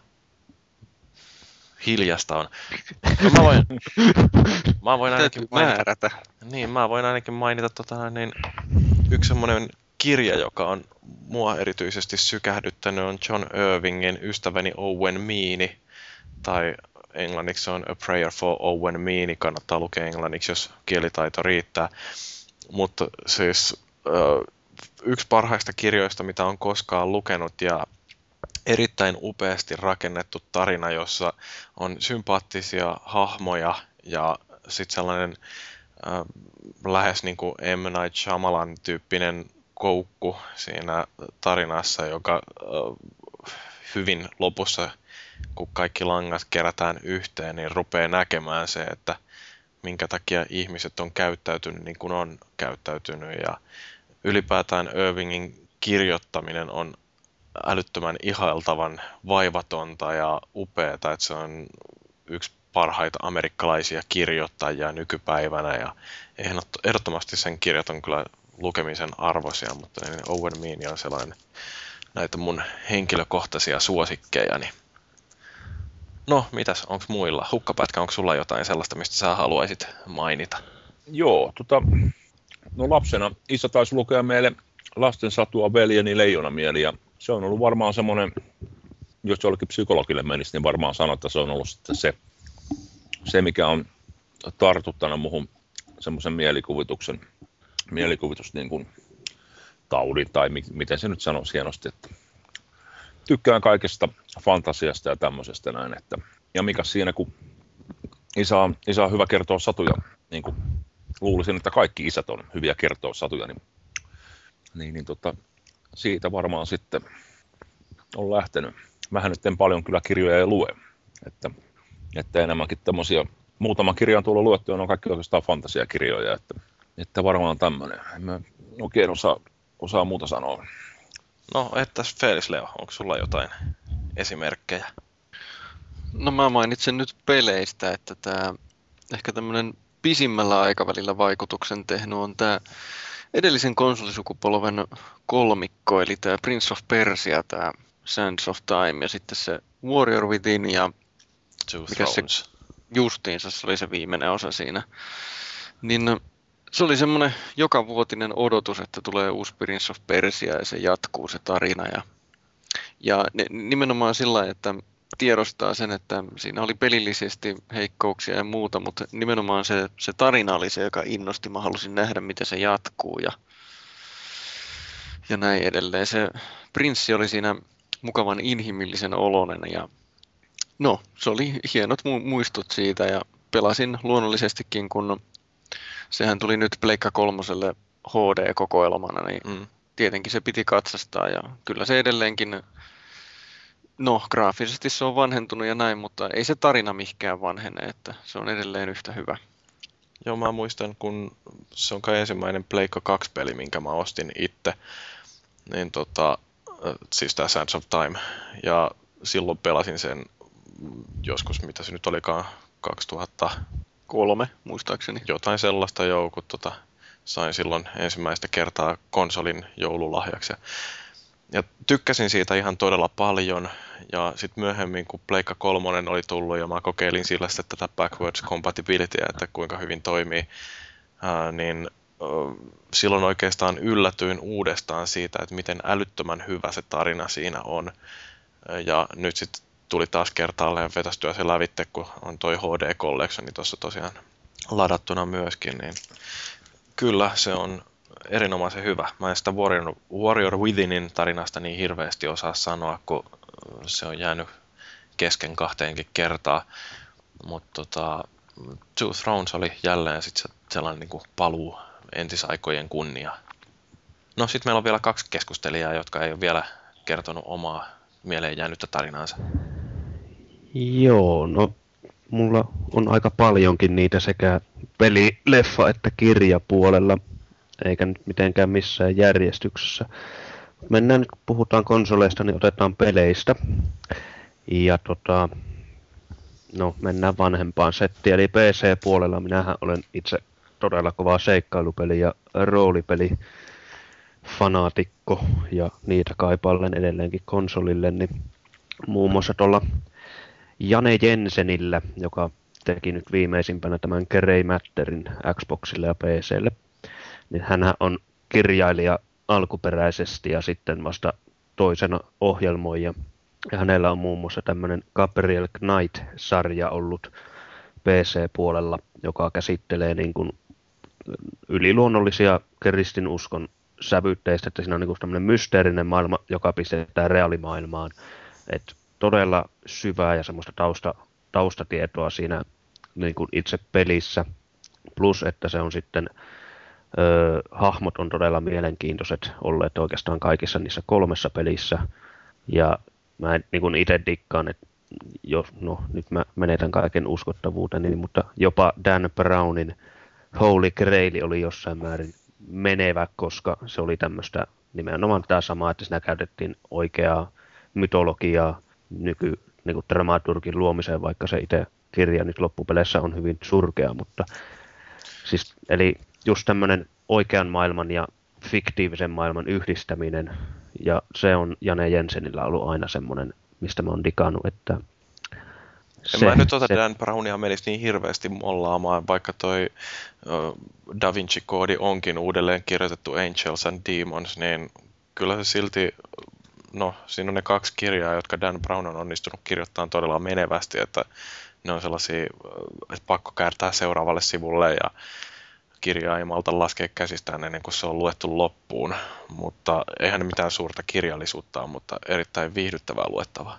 Kyllä, ja tässä on itse asiassa, mikä ehkä saattaa aiheuttaa itselleni sitä lievää närää, niin nimenomaan Gabriel Knight kolmonenhan on käytännössä Da Vincin koodi, eli ö, siinä Eli kummatkin perustuu tähän Holy Grail, Holy Blood-kirjaan, joka mm en nyt muista kenen kirjoittama oli, mutta olen kyllä lukenut sen ja se tuosta hyllystä löytyy. Kummatkin on siis sen pohjalta tehty. Ja tuossa Gabriel Knight kolmosessa, niin se on liitetty niin vampyyrit vielä ja sitten just toi Kristuksen veri ja aivan todella upeasti käsikirjoitettu ja niin kuin hemmetin jännittävää ja todella taidokkaasti tehty, niin kuin, siinä käytännössä kahdella hahmolla pelataan. Toinen on semmoinen renttu etsivä ja toinen on sitten tieteellinen nainen, niin niin kuin tukevat sitä koko ajan, että se etsivä menee sinne vaarasta toiseen ja sitten se naisen tietokoneella niin kuin piirretään tyyliin pentagrammeja Ranskan maakunnan ympärille, että me saadaan se Holy Grailin loka, toi sijainti selville, että se on siis ihan tajuttoman upeasti tehty ja näiden kahden jälkeen vasta luin sitten tämän, kun tuli suomennettuna Da Vinci, niin se olihan se vähän semmoinen, että et tikkasin, mutta tavallaan juurikin kuten sanoit, että ei se niinku kirjallinen mestariteos ole, mutta viihdyttävä. Näköjään Good Old Gamesissa on kaikki Gabriel Knightsit ykkösestä kolmoseen, niin kolmen dollarin hintaan kappale. Suosittelen. Joo. No, mitä sitten? Mursu on vielä avaamatta sanaisen arkkunsa. Joo, no tota, ehkäpä mä sitten sanon sen elokuva puolelta oikeastaan, mikä sai tämän heräämään semmoiseen tietynlaiseen valastumisen tilaan, että tarina voi olla muutakin kuin paskaa. Että tota, tämmönen TV-sarja kuin Babylon 5, jonka suuri kannattaja ja Oi. puolesta puhuja olen, niin se tavallaan niin kuin... Ei varmaan löydy muita tästä keskustelusta. Ei, ei. niin tota, se oli semmonen, että siinä tosiaan tajusi sen, että kuinka tuommoinen isompi setti on mahdollista toteuttaa niin kuin real- realistisesti, että tämä tekijäporukka, niin sehän oli jatkuvan tämmöisen myllytyksen kohteena, että sieltä kaikki tuottajat ja suurin piirtein kanavake sanoi, että ette jumalata tee tätä paskaa, että menkää nyt johonkin muualle ja me näytetään matlokkia täällä koko päivä. Ja... Mutta tota, kuitenkin tämä J. Michael Straczynski, joka JMS sitten tituleeraa eri nettimedioissa, niin tota, ja fanitkin tietysti taisteli sitten tämän projektin läpi ja kyllähän siinä viisi kautta tuli vaihtelevasti taso heittelee, mutta tota, itse kyllä tykkään paskimmistakin jaksoista. Että jotenkin... Grey 17 is missing. Niin, Grey 17 is missing. Mutta tota, siis jotenkin nämä hahmot oli vaan niin saatanan loistavan hyviä näyttelijöitä saatu niihin rooleihin ja sitten osahan taisi tehdä ihan persnetoilla tätä touhua, että näki tämän Strachinskin vision ja tämmöisen yksinkertaisen niin kuin periksi antamattomuuden ja lähti sitten mukaan, mukaan tekemään tätä sarjaa. Ja siinä tosiaan tämän juttu on sitten siinä, että tämä sarja on enemmän tai vähemmän yksi tarina sitten alusta loppuun ja monia hahmoja, johonka sitten tavallaan Stratsinski suurena televisioveteraanina on muun muassa Hiimeniä käsikirjoittanut ja murhasta tuli totta ja muita. Ja tota, hän rakenti sitten tällaisen tietynlaisen kartan tästä hahmo, niin kuin, mitenkä tarinat sijoituu tiettyihin hahmoihin, että jos näyttelijä, joka näyttelee yhtä hahmoa, lähteekin sarjasta syystä tai toisesta, niin hahmolle tapahtuu jotain, mikä sitten vaikuttaa niin kuin isolla kapasiteetilla tai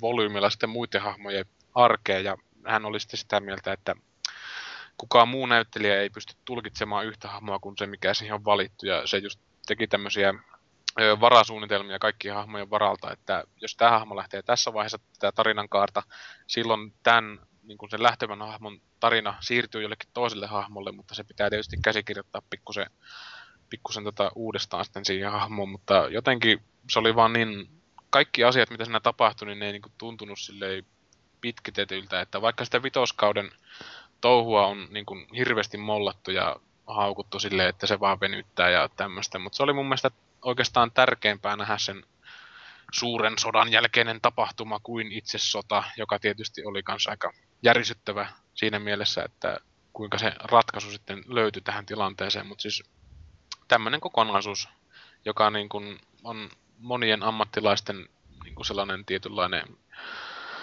ylöspäin katsottu juttu. Ehkä siinä mielessä, että tämä Straczynskin kirjoittama kirja, mikä on justiinsa suunnattu tämmöisille tuotantoyhtiöille ja ohjaajille ja hänen itsensä kaltaiselle yrittäjille, jotka niin kuin on, on visioinut jotain vähän... Ja How to Write Science Fiction vai joku muu?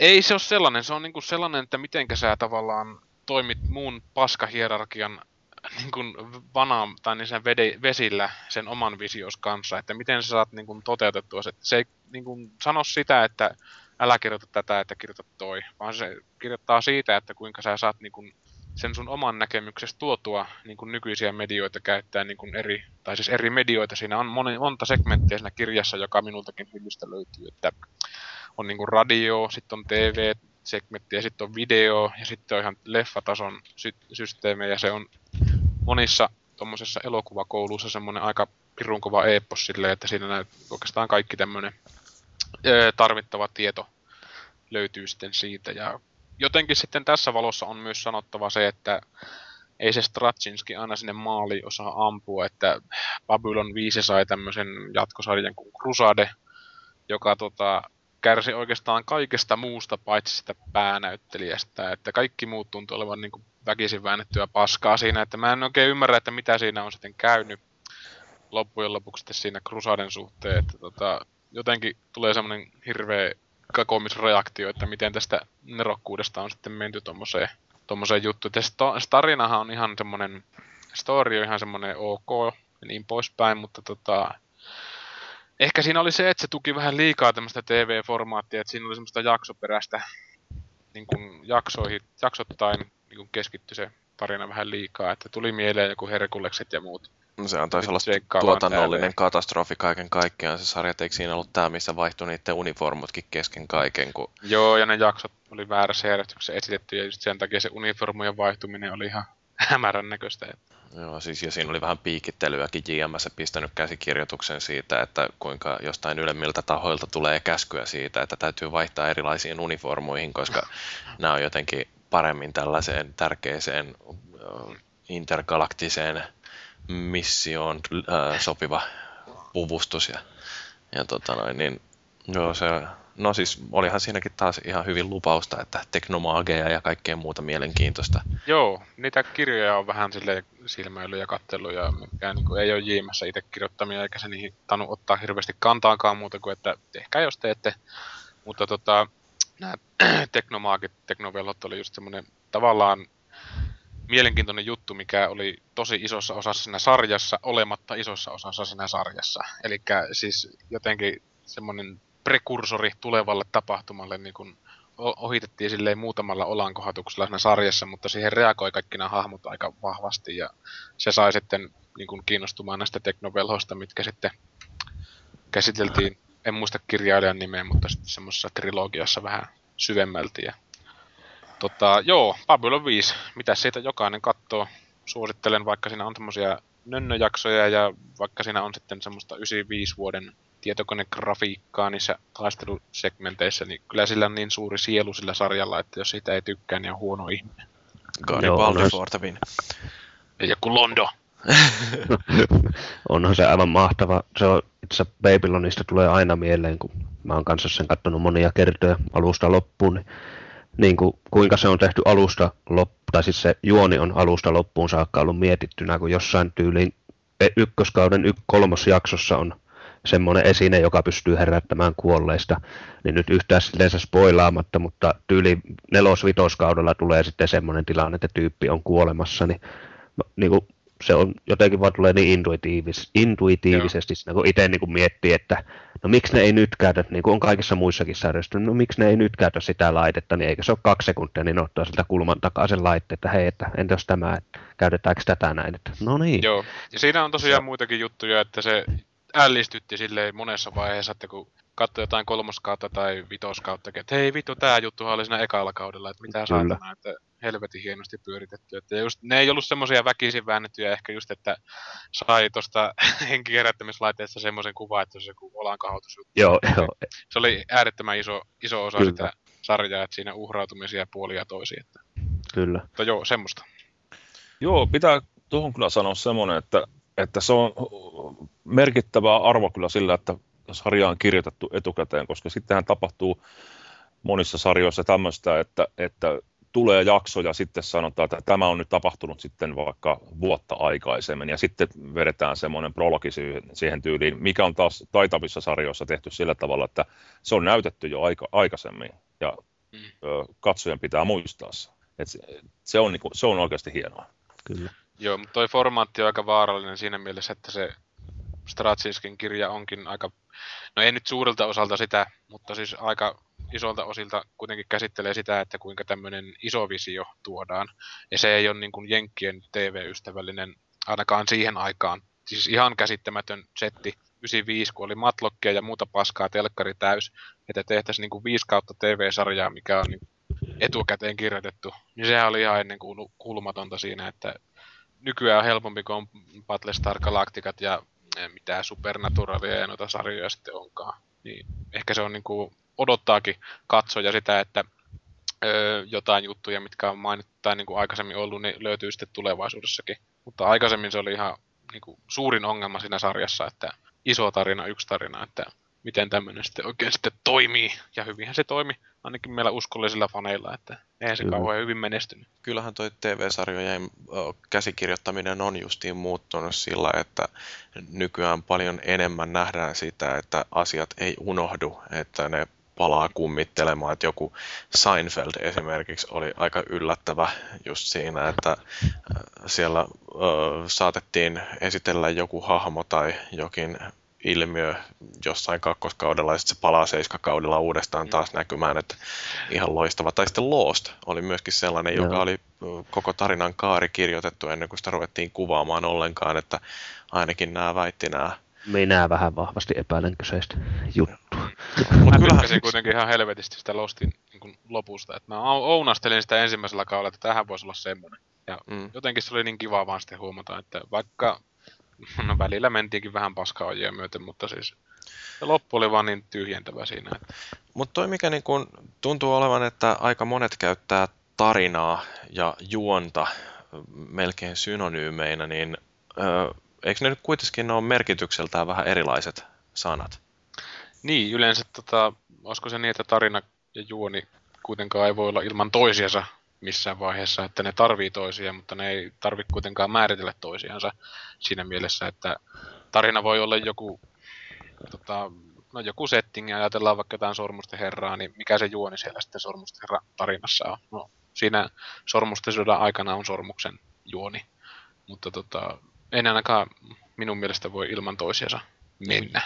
Kun juoni mun mielestäni on sellainen, mikä noudattaa tätä klassista kaavaa, että ää, lähdetään ensin kehittämään tai nostamaan sitä intensiteettiä siinä tarinan aikana, että vähitellen tullaan sitten sellaiseen huippukliimaksi kohtaan, jossa kaikki se, mitä on aikaisemmin kerrottu, niin kulminoituu. Sitten sen jälkeen lasketaan hiukan siitä taas tahtia, että että niin pikkasen tasotellaan, annetaan lukijalle mahdollisuutta tai katsojalle tai kuulijalle niin mahdollisuutta toipua tästä kliimaksista. Ja sitten sen jälkeen tehdään vielä ihan sellainen pieni nosto sinne loppuun, jolloin tulee sellainen kokonaisvaltaisen tyydyttävä kokemus ja se, no tämä nyt on varmaan jonkun Aristoteleen alun perin kirjoittama formaatti, jolla on menty hyvin pitkälti ja sit sitä jotkut taiturit osaa rikkoa tyylikkäästi ja jotkut rikkoo sitä tyylittömästi niin kuin John Grisham. niin. Mutta tota... No, joo, että itse mä vihaan aika lailla tota, että, tai no ei sitä nyt voi vihata, kun se on kaikissa, mutta mä odotan semmosia elokuvia, kirjoja, leppelejä, jotka pystyy sitä rikkomaan nimenomaan sillä tyylikkällä tavalla, että siinä ei ole sitä perinteistä odotettavaa loppua niin sanotusti. No mutta mitäs tämä, kun Salariman Daishi sanoi, että dialogia tärkeämmäksi nostaisin milteipä henkilöhahmot ja varsinkin näiden välisen kemian, niin kuinka tärkeitä tarinan kannalta on se, että siinä on ö, ikimuistettavia tai persoonallisia tai muuten hyvin kirjoitettuja hahmoja?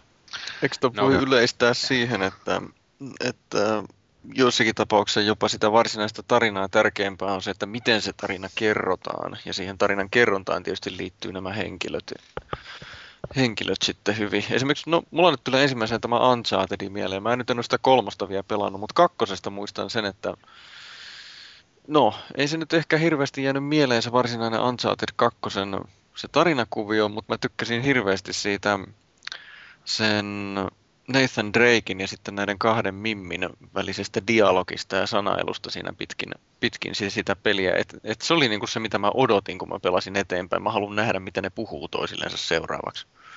Niin, no siinä on justiin tämä ja Nathan ja Salin väliset ö, sananvaihdot ja se niiden suhde, joka siitä selitetään vähän enemmän Uncharted 3, mutta harmi kun siitä ei voi puhua. Mun tekisi mieli pitää yksi podcastin jakso melkein pelkästään Uncharted 3, koska se on todella fantastinen siinä se tarina, mutta, mutta tota, sori heitä on muuten vielä kauheasti käy, päässyt kokeilemaan. Ei, kyllä mä itse nostan henkilöhahmot ainakin omalla kohdalla niin ne on se, se juttu, jolla mä pystyn samaistumaan johonkin elokuvaan tai, tai ylipäänsä niin kuin juoneen tarinaan. Et jos ni, ne, niitä ei saada kohdalleen, niin se, se jää latteaksi. Ei, siihen ei saa sitä emotionaalista tunne, niin kuin latausta ollenkaan. Että näin. Mut, no Pikkarainen, sä tiedät elokuvista paljon, niin miten sä selittäisit tällaisen ilmiön kuin ohut hahmo? Ohut hahmo. Niin. Eikös kaikki pelit pelien hahmot ole ohuita hahmoja. Mutta joo, tota, no, ilmiö. Siis, no sanotaan vastakohta, että minkälainen ei ole ohut hahmo, niin no äkkiseltään kun vedit tälleen takavasemmalta tämmöisen vaikean kysymyksen, niin Heat, ajojahti, hmm. kuinka moni on nähnyt, niin siinä... Loistava elokuva. Kyllä, aivan, aivan täydellinen elokuva, niin tota, siinä on Michael Mann pystynyt tekemään hahmoistansa niin kuin, niin pienillä eleillä ja just niin kuin tyyliin joku tatuointi näkyy puoli sekuntia jossain kohtauksessa, niin sillä niin kuin pystytään kertomaan hahmosta ja niin kuin puolet sen historiasta.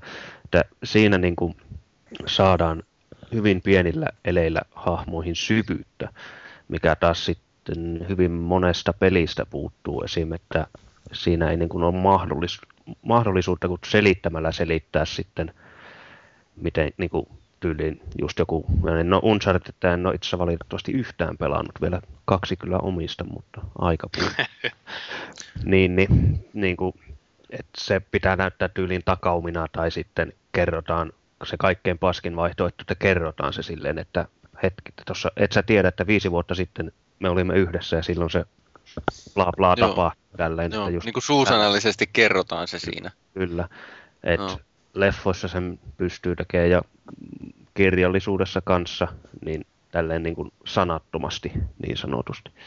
No siis toihan on oikeastaan mulle tulee nyt yhtäkkiä mieleen, kun puhutaan justiin tästä, että miten elokuvissa voisi äh, näyttää eikä niinkään selittää, niin äh, nämä Red Letter Media vai mikä se nyt onkaan, joka on kirjoittanut sellaiset todella purevat arvostelut näistä Star Wars-episodeista 1-3, joissa pureksitaan todella hajalle ne elokuvat ja joissa käy hyvin selville se, että minkä takia ne elokuvat on oikeastaan ihan täyttä sontaa. Ja siellä turvaudutaan hirveästi tähän näin, että koska niillä hahmoilla siinä ei ole minkäänlaista persoonallisuutta, siinä ei synny minkäänlaista emotionaalista kosketusta siihen maailmaan, niin siinä kaikki joudutaan sanallisesti selittämään. Et sen sijaan, että Lukas olisi käyttänyt sitä mieletöntä koneistoa, mikä siltä löytyy niiden efektien luomisen niin siihen, että oltaisiin kerrottu tarina ilman, että selitetään sitä liikaa, niin, niin siinä tosiaan joudutaan, että melkein kaikki, mitä siinä tarinasta kerrotaan, tapahtuu sillä että kaksi tyyppiä ensin ne kävelee vähän matkaa, sitten sen jälkeen ne seisahtaa hetkeksi aikaa ja sitten ne jatkaa taas kävelyänsä. Ja koko ajan ne puhuu ja selittää sellaisia asioita, jotka olisi voitu näyttää yksinkertaisesti. Kyllä. Ja no siis no Unchartedissa kolmosessa, niin siinä on yksi sellainen kohta, mikä mun mielestä oli niin, niin, niin täydellinen esimerkki siitä, että miten ää, kerrotaan asia kertomatta sitä. Ja no, mä voin puhua tästä sitten, kun kaikki on pelannut sen läpi. Mut en, en välttämättä nyt vastannut siihen ohut hahmokysymykseen, enkä kyllä vastaa tässäkään, mutta tota, Drive, Rive-leffa näistä uudemmista, niin siinä Joo, on, se oli vaikuttava. Joo, siis siinä on päähenkilö. Se, mä, mitähän mä sanoisin, se puhuu ehkä leffa aikana kymmenen lausetta, jos sitäkään. Uusi Clint Eastwood. Joo, siis joo, mä, oon, mä oon Goslingista tykännyt sen Believer-roolista lähtien, mutta tota, siis siinä, no se, se on jo näyttelijästä kiinni, että siinä saadaan sille hahmolle pienistä eleistä äänenpainosta ja sitten niinku siitä yllättävyydestä, että sä oot niinku kattonut tunnin ajan leffaa sille, että ainoa minkä se on sanonut ujosti jonkun yhden lauseen, niin sitten se vetää semmoisen neljän lauseen putken emmetin vakavalla äänellä sille, että sulle oikeasti nousee niin kuin karvat pysty, että ei, mikä jätkä toi nyt on, että eihän se ollut äsken tommonen, niin sillä niin kuin, siinä on taas, kun saadaan sitä äänetöntä syvyyttä hahmoihin ja niin kuin, kertomatonta syvyyttä. No. Joo, toi on semmoinen ihan mielenkiintoinen juttu ja just se, että tavallaan tämä tämmöinen rytmitys, mistä aikaisemmin jo meinasin mesota, niin tota, esimerkiksi just noita kinkkien, anteeksi, kiinalaisia noita kung fu-elokuvia on kattonut, niin niissä oli hirveän niin kuin, radikaalisti näkyy just tämä ohjaajan valinnat, että minkälaisia työkaluja sillä on tarinan kertomiseen tarjottu. Että tietyissä pisteessä kaikki puhuttiin, kaikki replat, ne oli niin suurellista, yleellistä semmoista ylevää huutamista tai semmoista niin kuin julistamista. Ja sitten tietyssä vaiheessa, kun antako niin kuin tämmöinen taiteellinen kausi, niin annettiin niin kuin ihan siitä kameran käytöstä lähtien niin kuin vapauksia, että aikaisemmin oli tiukasti määritetty, että minkä lailla tietyissä kohtauksissa kamerat voi liikkua, että studio oli määrittänyt sen. Mutta sitten oli tämmöisiä niin kuin henkilökohtaisia jaksoja, esimerkiksi tämä Jet Liin elokuva Tai Chi Warrior, missä on tällaisia no edelleen sitä alhaalta päin kuvattua kohtausta, missä kaikki maailman hahmot tai kiinalaiset hahmot näyttää elämää suuremmilta, kun ne on kuvattu jostain varpaiden tasosta, mutta siis siinä on tämmöisiä kameraajoja, mitkä on aika kurosavamaisia siinä mielessä, että se niin keskittyy henkilöhahmon kasvoihin kohtauksen jälkeen, että se niin kuin, ehkä pikkusen niin ounastelee just tämmöistä, mitä sanaton viestintä elokuvissa voi parhaimmillaan tai peleissä olla, mutta se tavallaan se kehitysvaiheen seuraaminen on mielenkiintoista noissa kung fu-jutuissa, että semmoisia pieniä keksintöjä ehkä tavallaan ohjaajan puolelta, että ehkä nämä henkilöhahmot tarvitsisivat tätä lihaa näiden sanojen ympärille, että ei pelkästään ole semmoista kertomista, mitä pelit ikävä kyllä on useasti. No onko mikään peli onnistunut vakuuttaan tarinallaan muuta kuin Prince of Persia Sands of Time onnistui vakuuttamaan Felis Leo? No, mulla, mulla ainakin mulla... tulee mieleen he, toi Heavenly Sword, mutta siitä on nyt jauhettu ihan tarpeeksi, niin ehkä mä en no, sitä. Sen no minä sanon tuon Mass Effect 2, M- mutta se, sekin oli, se Mass Effect 2 tarinahan on loppujen lopuksi karmeen yksinkertainen. Et heti kun se peli alkaa, niin tietää, mitä siinä pitää tehdä, e-, eli mikä on se loppuhomma. Ja oleellista on vaan sitten se, että siinä on ne kootaan se avaruuden likainen tusina ja tutustutaan nimenomaan henkilöhahmoihin, ylläri, ylläri pylläri. Ja kehitetään suhde niihin henkilöhahmoihin ja näin edelleen. Mutta mä muistan siinä tarinankerronnassa just se, että kun heti siinä Mass Effect 2 tietää, kun se alkaa, että itsemurhatehtävä tulossa, valmistaudu kunnolla. Pelaat tunnin eteenpäin. Itsemurhatehtävä tulossa, valmistaudu kunnolla. Pelaat tunnin eteenpäin. Itsemurhatehtävä tulossa, valmistaudu kunnolla. Niin sitten kun tätä jatketaan varmaan 30 tuntia, 40 tuntia, mitä siinä kesti, kun sitä pelasi, niin sitten kun vihdoin painoi sitä nappia, että se meni sinne, mikä se oli, Omega 4 Relay, että et, alkoi se tehtävä siinä, niin siinä sitten suurin piirtein pädi tärisi käsissä jo, että no niin, nyt, nyt lähdetään itse tehtävään. Mä olen, mä olen käyttänyt 30 tuntia näiden henkilöihin tutustumiseen ja muuta, ja nyt ne on pistettävä tonne menemään. Niin, niin se, oli, se oli sitten hienoa, kun loppujen lopuksi pääsi mä halusin vielä pelata se vielä nimenomaan sillä, että mä en halunnut katsoa mitään läpipeluohjeita, vaan mä halusin tehdä sen viimeisen päälle sillä tavalla, kun mä olisin sen niin sanotusti oikeasti tehnyt, jos mä olisin ollut siinä tilanteessa, niin sitten se meni täydellisesti putkeen kaikki, niin siinä tunsi olevansa niin kuin maailman pelastaja ja, ja oikein superjohtaja ja vaikka mitä. Se oli, se oli todella hienoa. Aika jännä, että sä tykkäsit Mass Effect 2, koska mun mielestäni se ensimmäinen oli kuitenkin parempi. Samaa mieltä. Et, et siinä tota... Joo. Kyllähän se... se ensimmäinen tarinansa puolelta oli ihan eri galaksissa niin sanotusti. Joo. Mutta kyllähän noin on noi BioVaren pelit yleensä on aika hyvin. Mä jopa tykkäsin Jade Empireista, joka ei ole niiden kaikkein arvostetuimmasta päästä. Itekin tykkäsin kauheasti tämmöisenä kiinalaiselokuvien ystävänä, niin mahdottoman kivaa, vaikka se oli semmoista vähän tietysti stereotypista, mutta joo. Ja sitten toi, mikä tuolla keskusteluissakin, kun valmistauduttiin tähän, niin mainittiin, niin oli Bioshock. Joka, Joo.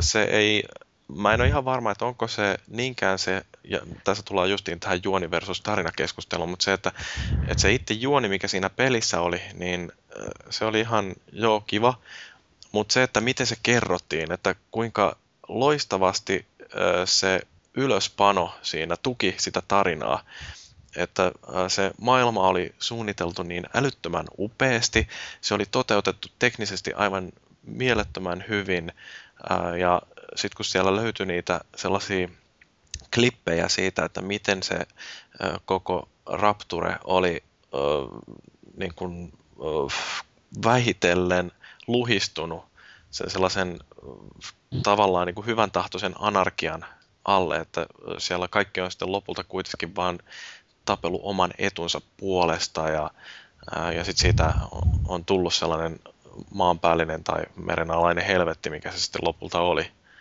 Et siinä tosiaan niin kuin se tarina oli niin paljon enemmän kuin se itse pelin juoni.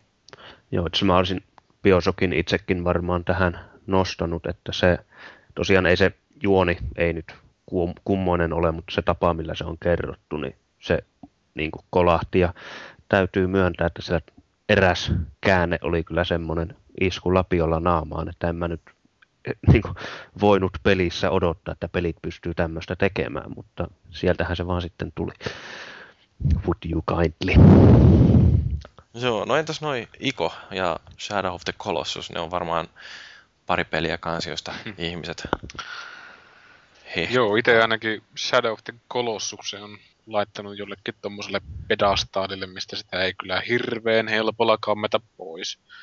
Että tota, siinä oli semmoinen peli, että se tavallaan kertoi sulle jo siinä niin kuin tekemättä mitään sitä omaa tarinaansa, että kun se hevosen kanssa oli siellä mehtässä ja katteli vaan ympärilleen, niin, ja siinä soi sitten tämä Kov Otanin loistava sävellystyö taustalla, niin mun mielestä se niin kuin jutteli koko ajan se peli hiljaisimmissa osuuksissaan, että tota, kuuntelin kuuliaasti, mitä se mulle kertoi sitä tarinaansa, mitään sen ihmeemmin sanomatta, että olihan siinä tietysti näitä pätkiä, mitkä tota noin, niin, kertoi kovasti sitä tarinaa, mutta se, siihen sopii oikeastaan aika hyvin se, että niin kuin rautalangasta vääntäminen tiettyihin kohtiin, että kun se oli niin kahdessa ääripäässä se elokuva, että siinä oli tämä sanaton heiluttelu ja sitten oli tota, tämä alun ponnistukset ja niin poispäin. Että, joo.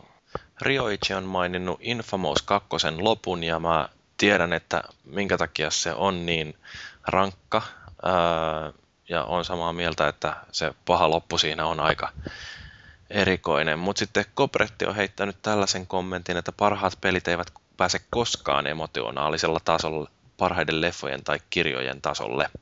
Mun mielestä siinä on ehkä kysymys taas sitä, elä, sitä eläytymiskyvystä, mistä puhuttiin viime, viime jaksossa. Mut, joo, ja mä en itse ymmärrä oikein, tai no ymmärrän kyllä kommentin, mutta niin kuin en allekirjoita sitä, että kyllä mä, no esim. uudemmista, niin Heavy Rain on semmoinen peli, jossa niin kuin, käytännössä se pystyy semmoisia tunteita herättämään minussa, mitä mä en käytännössä edes leffoistakaan koskaan saanut. Ja no, kirjallisuutta mäkin luen valitettavan vähän, mutta ö, tämä, en, no, se kohta, kun puukolla leikitään eräissä räkäisessä huoneessa, niin mä joudun oikeasti he, niin kuin hengittämään rauhallisemmin siinä, että mä niin kuin paniikki, paniikkihengitystä tein ja mä joudun niin kuin syviä hengityksiä ottamaan, että mä pystyin tekemään sitten sen kyseisen tehtävän loppuun, että se oli niin kuin itselleni semmoinen vaikuttava kokemus ja muutenkin sen päähenkilön koko tämä metsästys, että mä en pelannut sitä pelinä, vaan mä pelasin nimenomaan siinä päähenkilönä, että mä jätin erään, niin kun, kun siinä sai niitä vinkkejä, kun suoritin niitä tehtäviä, niin jätin erään niistä tekemättä ihan sen takia, että mä en olisi pystynyt niin kun, maksamaan siitä sitä hintaa, mitä siinä pyydettiin. Et tämmöisiä valintoja mä en käytännössä ole koskaan tehnyt aikaisemmin peleissä missään. No eikö se Heavy Rain, se on kuitenkin aika poikkeustapaus, että onko vastaavanlaisia tapauksia olemassa ollenkaan muita? No, no mulla on myös, ei nyt ehkä ihan noin tunteellisella tasolla, mutta kun lähdetään tästä Riotsin ja Infamous kahden lopusta, niin mä veikkaan, että se on vähän sama fiilis kuin BioVaren peli Knights of the Old Republic, josta Mass Effectit on kaikki lähtöisin, niin PC-puolella.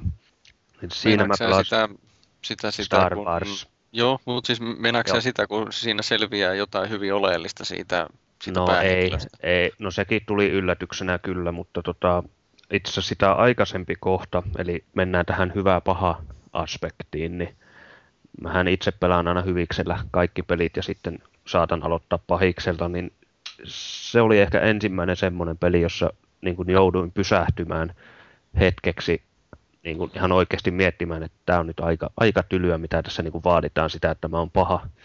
Et siinä semmoinen lempeä karvaturri piti päästään lepoon, niin se niin kuin harvemmin, no leffojen kohdalla ei tule koskaan, no niin ei, ei niissä nyt voi koskaan päättääkään, mutta ei mulla niin kuin No joo, on muutamia. Shieldi on yksi hyvä poikkeus, jossa mä oon kirjaimellisesti hypännyt tuoliltani erään kohtauksen vuoksi, mutta... Uh, hetkinen, liittyykö siihen aviopari ja lapsi?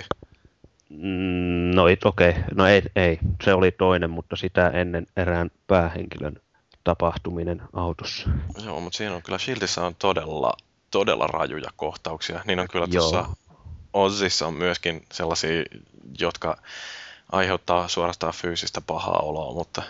Joo, siis sieltä on mun yksi lempisarjoista, että se ei niin kuin, se, mä en niin kuin sille pysty antamaan viittä tähteä niin näin niin kuin kaikki asiat mut, niin kuin mukaan ottaen, mutta mä, niin kuin se tunnetaso, mitä mä saan ja miten mä samaistuin niihin henkilöhahmoihin, niin se on kyllä ihan, ihan loistavaa settiä minun kirjoissa.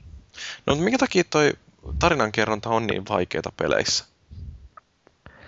Se on interaktiivista. Siinä, siinä, siinä pääsee pelaaja vaikuttaa siihen, miten se, miten se menee. Ja se pelaajan tekojen ennakoiminen on varmaan hyvinkin vaikeaa. Ja justiinsa tämmöiset pelit, jotka on hyvinkin lineaarisia, niin ne tietysti antaa mahdollisuuden ohjailla sitä pelikokemusta ihan toisella tavalla kuin se, että sitten sinne lätkästään GTA 4, Red Dead Redemption tai joku tämmöinen avoin maailma. Niin se tarinankerronta on tietysti ihan toisenlaista kuin että missä järjestyksessä pelaaja siellä tekee ja mitä ja muuta. Niin, tätähän voi miettiä ihan jo jotain näitä pöytäroolipelejä, kun ajattelee, missä toi hukkapätkä varmaan tietää jotain, mutta se, että et, äh, no, roolipelit on tietysti vielä sillä haastavampia, että siinä ei yhtään pysty arvaamaan, että mitä ne pelaajat seuraavaksi tekee, mutta siinä on varmaan tämmöinen, että äh, jonkinnäköinen runko tarvii olla valmiina, vai onko hukkapätkällä tähän nyt jotain kommenttia, että miten sä valmistaudut siihen, että pelissä voi tulla mitä tahansa vastaan? No, pitkälti varmaan sillä että, että ennen pelikertaa on semmoinen huolellinen suunnittelu, semmoinen tavallaan niin kuin koko kampanjan suunnittelu, eli varmaan vähän niin kuin jollain pelintekijällä, tietokonepelin tekijällä, että se niin kuin miettii alusta loppuun sen tarinan kaaren, että mitä siinä tapa, sen alun ja lopun välillä tapahtuu. Ja, ja sitten tavallaan kun roolipeleissä mennään sinne pelikerralle, niin sä voit aika selkeästi katsoa noista pelipäiväkirjoista, mitä pelaajat itse kirjoittaa, niin että, että missä ollaan ja siitä sen suurin piirtein pystyy niin kuin, niin kuin, se on vaan semmoista heittäytymistä ja en mä oikein osaa sitä selittää, miten se tulee, mutta se on vaan niin kuin silleen, että sun tarjoaa olla läsnä koko, koko ajan siinä tilanteessa. Että... Ja koko ajan täytyy ohjailla, että päästään sinne haluttuun lopputulokseen. Joo ja ei. Siis mun mielestä parhaat roolipelit lähtee silleen, että pelaajat ei huomaa sitä ohjailua, eli käytännössä sitä ohjailua ei välttämättä aina edes tapahdu. Eli joskus heitetään se pallo kokonaan pelaajille ja katsotaan, että miten ne saa sillä aikaiseksi. Että, että että semmoista toivoisin mielelläni myös, myös noihin tietokonepeleihin, että, että, että se pallo olisi tavallaan sen pelaajan, pelaajan tota käsissä. Vaikka on kyllä pakko sanoa, että on, on se joskus jumalattoman niin kuin, niin kuin väsyttävää semmoinen, että sä oot jossain hyvässä pleikkaripelissä ja yhtäkkiä löydät itse semmoisessa tilanteessa, sä et tiedä yhtään mitä pitäisi tehdä. Et niin kuin, ne on, mutta toisaalta taas, sitten kun sitä selviää sillä tavalla, että sä niin kuin että ai tonne piti mennä, niin jumalauta sitä riemua, niin kuin, että, että vittu mä oon hyvä tyyppi, mä keikkasin tämän, vaikka tietenkin sen on keikannut ja miljoona tyyppiä ennen sua, mutta kuitenkin. Mutta toi on varmaan muuten ihan justiin totta, että, että sen ohjailun tarttis olla aika hienovarasta, että se ehkä aiheuttaa sitä videopeleissä tätä lineaarisuuden tai sellaisen putkijuoksun tuntua, että jos siinä ei yhtään mihinkään pysty vaikuttamaan, että se loppujen lopuksi ei ole mitään muuta kuin sitä, että saa vaan ne ennalta määrätyt viholliset ammuttua edestänsä ja se, että mitä siinä tarinassa tapahtuu, niin se ei millään lailla liity itse siihen peliin. Niin, se onkin just tässä roolipeli- ja pelijohtaja-aspektista ihan mielenkiintoinen juttu toi, että kuinka, öö, että jos ajattelee pelejä, niin että kuinka vaikeaa niissä on olla kertomatta jotain juttuja, koska niissä täytyy kertoa. Mutta siis jos ajatellaan jotain roolipelejä, niin tämmöinen jonkun pelaajan mielikuvitus on niin valtavan voimallinen masina, että sitä ei ole mitään järkeä lähteä rajoittamaan omalla rajallisella kerronnalla. Ja tätä, se on paljon mukavampi laittaa käyntiin tämmöisellä pienellä vinkkaisulla ja tönkkäisyllä, että jotenkin sitten peleissä, kun on taas lähettävä jostain suunnasta niin kuin lähestymään tai niin kuin käsittelemään näitä asioita, jos ajatellaan jotain GTAta, niin eihän se tarinan taso ole niissä pienissä jutuissa välttämättä paskan vertaa niin kuin verrattuna siihen pääsettiin sitten että tota, taso laskee, kun lähdetään sitten rautalangasta vääntää jotain juttuja, mitä ei ole sitten järkeä, järkeä niin kuin sillä tavalla vinkkailla, ja eikä voikaan vinkkailla kaikkia juttuja, mutta siis jotenkin tämä helmasynti on just se, että, että kerrotaan liikaa, kun kuitenkin sitten tämä on paljon niin kuin aktivoimampaa mun mielestä, että mitä ei kerrota. Sama juttu noissa kauhuelokuvissa, että se on paljon pelottavampaa, mitä ei näytetä, kuin se, että mitä näytetään Kyllä. sitten. Että Toi on muuten ihan totta kau... niin. niin. Kauhuelokuvissa nimenomaan toi ihan, siis todellakin totta se, että niin kauan pelkää, kun sä et niin kuin kohdannut tai nähnyt sitä päähirviöä. Ja sit kun sä oot sen nähnyt, niin sit se vähän niin kuin, sit siitä tulee vaan viihdyttävää elokuvaa.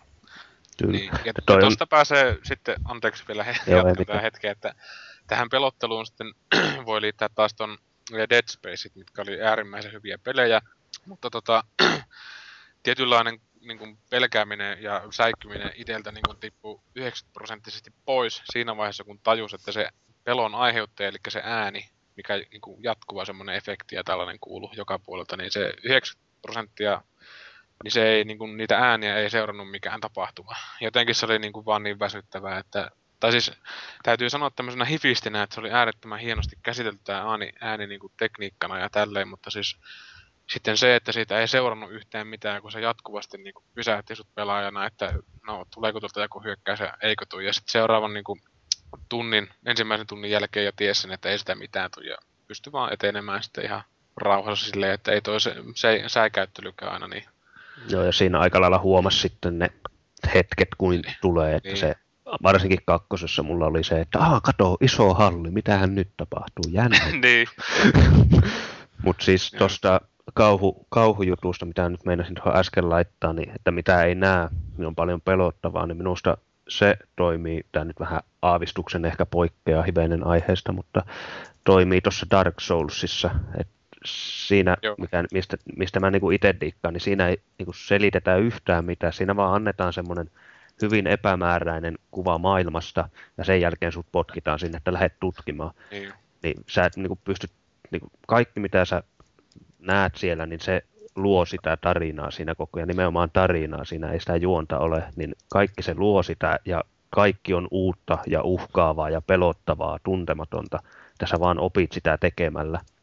Joo, ja se olikin tota, tämä hukkapätkä puhuu sitä saavuttamisen tunteesta ja sen voi sitten yhdistää ihan piru hienosti tähän Dark Soulsiin, että kun sulle ei kerrota mitään, että kaikki tapahtuu sun omassa mielikuvituksessa ja kun sä paskat housussa meet jonkun kilven takana jossain käytävällä, mitä et ole aikaisemmin mennyt, ja sitten kun sieltä tulee se saatanamoinen mörssäri, niin se niinku, ja sitten kun sä selviät sitä hengissä, jos selviät, niin sitten se saavuttamisen tunne on vaan niin saakelin loistavaa silleen, että sä oot niinku päässyt tässä eteenpäin. Et jotenkin mä niinku heräsin myös tämän Dark Soulin kanssa sitten siihen, että mitä toi peliroolipelaaminen voi olla ilman, että se olisi jotain äh, Final Fantasy-tyyppistä helvetinmoista tarinankerrontaa tai jotain muuta. Että se voi olla tämmöistä niin aktivoi pelaajan menemään siihen maailmaan. Että siitä hahmosta tavallaan välittää, että vaikka siinä niin kuin pelin alussa jo sanotaan, että mitä se oli se myyntilause, että prepare to die. Ja julmasti tulee aina niin kuin, no, satoja kertoja sun ruudulle, että you died. Että tota, vähätellään sitä kuolemaa, mutta se, se liittyy taas sitten oikeastaan siinä maailmantilanteessa, että siinä tota, tuli tämmöinen kirous, joka sitten teki ö, ihmiset, tai joillekin ihmisille ilmestyi tällainen merkintä, josta sitten he niin kuin, siirtyvät tämmöiseen epäkuolleeseen tilaan, ja, ja sitten edes, tai siis auttamattomasti sitten kuolemiensa määrän myötä tulevat hulluiksi, ja tavallaan tässä niin kuin, sitten pelaaja törmää pelkästään tällaisiin tyyppeihin, mitkä on niin kuin samassa kohtalossa, ja ne on sitten eriasteisessa hulluuden tilassa sitten siinä omaa kohtalonsa surkutellen siinä, että tai sitten ei surkutelle vaan niin kuin, kuten mä itse havainnut, että kaikki vaan nauraa ja vittuilee sulle. Niin kuin. Sä ajattelee meidän kanssa, että samassa veneessä, että tervetuloa helvettiin. Ja jokainen hahmo niin kuin, lopettaa sen repliikkinsä naurua aina. Mutta eikö tuossa, pelithän on hirveän huonoja tollasessa, että jätetään yhtään mitään pelaajan mielikuvituksen varaan, että kun ajattelee jotain äh, kirjoja, niin äh, niissähän ei oikeastaan ole mitään muuta kuin se kirjoitettu teksti ja lukijan mielikuvitus. Ja sitten, että kun mennään jonnekin kuunnelmiin esimerkiksi, niin edelleenkin, no okei, siellä on sitten jo niiden näyttelijöiden äänet, jotka sä kuulet, ja niistä pystyy jonkinnäköisiä mielikuvia luomaan, mutta kuitenkin loppujen lopuksi että miltä kaikki näyttää ja ää, Ei. tämmönen, Mun niin... mielestä tämä on, just menee niin kuin, sillä tavalla niin kuin pitää, että siis Dark Souls on siinä mielessä täydellinen niin kuin, kirjapeli kautta kuulemapeli, koska se siis hyödyntää pelaajan mielikuvista. Sulla ei ole niin kuin tuhatta sivua dialogia, mitä sä joudut lukeen tai mitään muuta. Se niin kuin laittaa sut siihen tarinaan ja kaikilla teolla on seuraus. Ja niin kuin en itse silleen osaa sanoa, että mikä olisi viri, virittänyt ton meikäläisen mielikuvituksen samalla tavalla kuin Mutta on poikkeustapaus kuitenkin pelien. Aivan joo. Sen takia tämä niin osittain tuntuukin näin saatana hyvältä, että kaikki ei väännetä rautalangasta. Joo.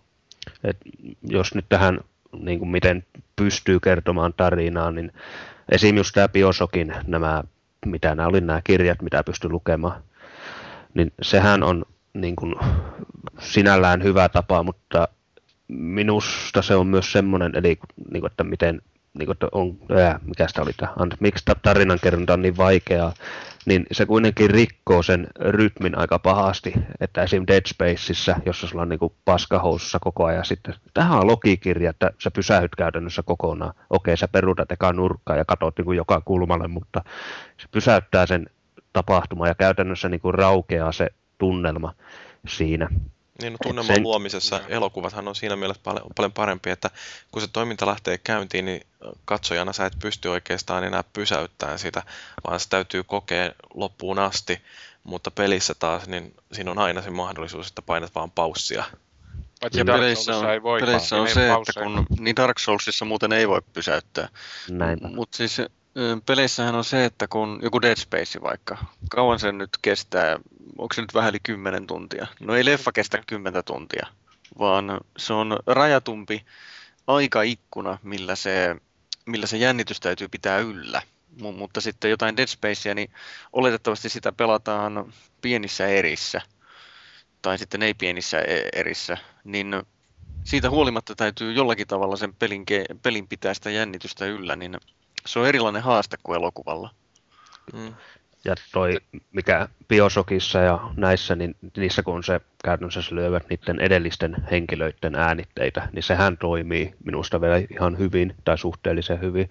Mutta sitten on näitä niin sanottuja kodekseja, joita nyt harvemmin kyllä käytetään varsinaisen tarinan kertojan roolissa, vaan enemmänkin maailman syventämisen roolissa. Mutta ne on minusta sitten enemmänkin sitä halpaa tapaa, että käytännössä jos maailmaa ei selitetä millään muulla tavalla kuin että sä luet tämmöisen 200-sivuisen kodeksin, joka kertoo kaiken, ja ma- maailma vaan on tuolla, niin ei, se ei ole niin kuin Half-Life 2 oli vähän tämmöinen, että eihän siinä oikeastaan selitetty yhtään mitään. Kaikki, jotka hehkutti sitä, niin sanoi, että joo, no luet niitä seiniä, niitä tekstejä sieltä, niin sä saat sitten niin kuin siitä sen koko jutun, että minusta no, se oli vähän tossakin Joo. ne on kuitenkin siihen peliin sisään rakennettu, että kun sitten on näitä, jotka hehkuttaa haloa ja sanoo, että kun se on niin jumalattoman rikas universumi, mutta kun, kuinka paljon siitä universumin rikkaudesta pääsee ö, osalliseksi pelkästään pelit pelaamalla, että jos, jos ei katso elokuvia eikä lue kirjoja, niin sitten voi olla sillä vähän, että, niin, että missä tässä se tarina oli. Näinpä. Ja nyt on hyvä haukkua halua, kun ei ole Paavi paikalla. Nimenomaan. Mutta joo, mä oon ihan samaa mieltä, että mä en ole Halosta pelannut kuin kolmosen ja, no siis kolmosesta eteenpäin kaikki ja en mä niinku ole siinä nähnyt mitään sitä, mistä Paavi saa märät unensa, että se on ollut vähän, siis hyvä peli ja näin, mutta Ehkä se voi myös johtua siitä, että pitäisi pelata se ykkönen ja kakkonen. Mua häiritsi ihan helvetisti siinä se leekomaisuus, että kun siinä vaan pompittiin ja ammuttiin ihan vitusti. Ja jotenkin se rikko silleen, että kun siinä huomasi, että siinä oli tietynlaista niin kuin, tämä Forerunnersi ja tämmöinen sakki, niin jotenkin siinä on sitä tietynlaista niin kuin mytologimaista kiehtyvuutta. Mutta sitten kun meni taisteluun, se on sitä pomppimista, saatana ja leekoukkoja ja jotenkin vaan semmoinen räikeä meininki. Niin kuin, se ei mun mielestä, niin kuin, siinä ei ollut sellainen öö, semmoinen tietynlainen niin kuin yhdenmukaisuus. Jotenkin se rikko sitten se itse actioni siinä se. Ja kun ne kolmionmuotoiset öö, kääpiöt, jotka tulee sieltä rääkyen vastaan, niin ne ei välttämättä ollenkaan sellaista mahtipuontisuutta huou. Ja sitten toisaalta, että okei, okay, siinä on niitä tarinaosuuksia, välivideoita, missä kerrotaan, että tämä Renkula tässä on ase, jolla voidaan tuhota koko galaksi ja bla bla, ja sitten sen jälkeen tulee taas tätä juoksentelua, ja vau, nyt mennään tällaisessa käytävässä, joka on ihan täsmälleen samanlainen kuin ne 150 käytävää aikaisemminkin. Että se rytmitys siinä on, on jotenkin todella ontuva, että se tarina yksinkertaisesti hukkuu sen päättömän juoksentelun alle. Tuossa oli tuossa Dead Space tosiaan se osittain se UI, kun se tuli sun äijän haarniskasta tai tällainen, niin se oli jotenkin silleen jännä juttu, kun sä pystyt kuitenkin sitten kallistelemaan ja kääntymään sen kanssa. Että se oli niinku, teki sitä niiden pätkien lukemisesta tai kuuntelemisesta sitten niin kuin siellä huoneen nurkassa. Ehkä pikkusen niin kuin enemmän semmoista immersiomasta toimintaa, että ei ollut tämmöistä Baldur's tyyppistä, että sä menet johonkin kirjastoon ja siellä on 200 000 kirjaa ja jokaisessa lukee joku Petteri Punakuonon persrajan venytyksestä, että se on niinku, joo, joo. ei kiinnosta ketään, ja, tai no kiinnostaa varmasti ihan mielenkiintoista, mutta kun missä vaiheessa sä sitä niinku peliä löydät, löydät niinku aikaa, aikaa sille tukemiselle, kun sitä tekstiä on niin saatanasti siinä. Tää, tää on just se mun pointti, että sama on sitten Oblivionit sun muut, että sieltä löytyy niinku, miten teet sienisoppaa osa 52, että missä, milloin niinku, sä luet?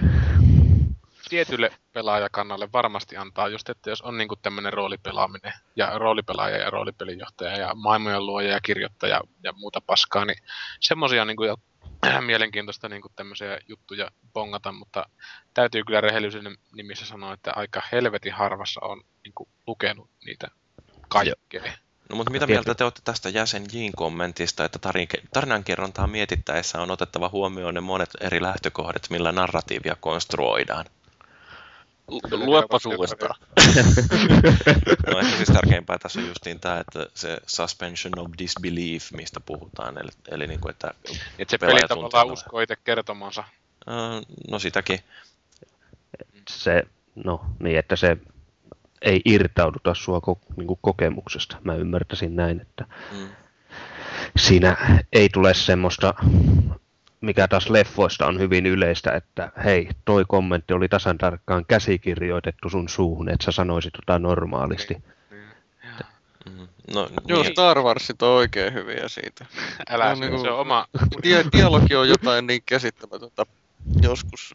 Niin, no joo. Varsinkin siinä Prince Leija saadaan kiinni ja se menee sinne Vaderin ja Tarkinin luo siihen jutteluun, niin se on niinku semmoista ihan... Sinun, sinun paha hajusi ja jotain va... niin just.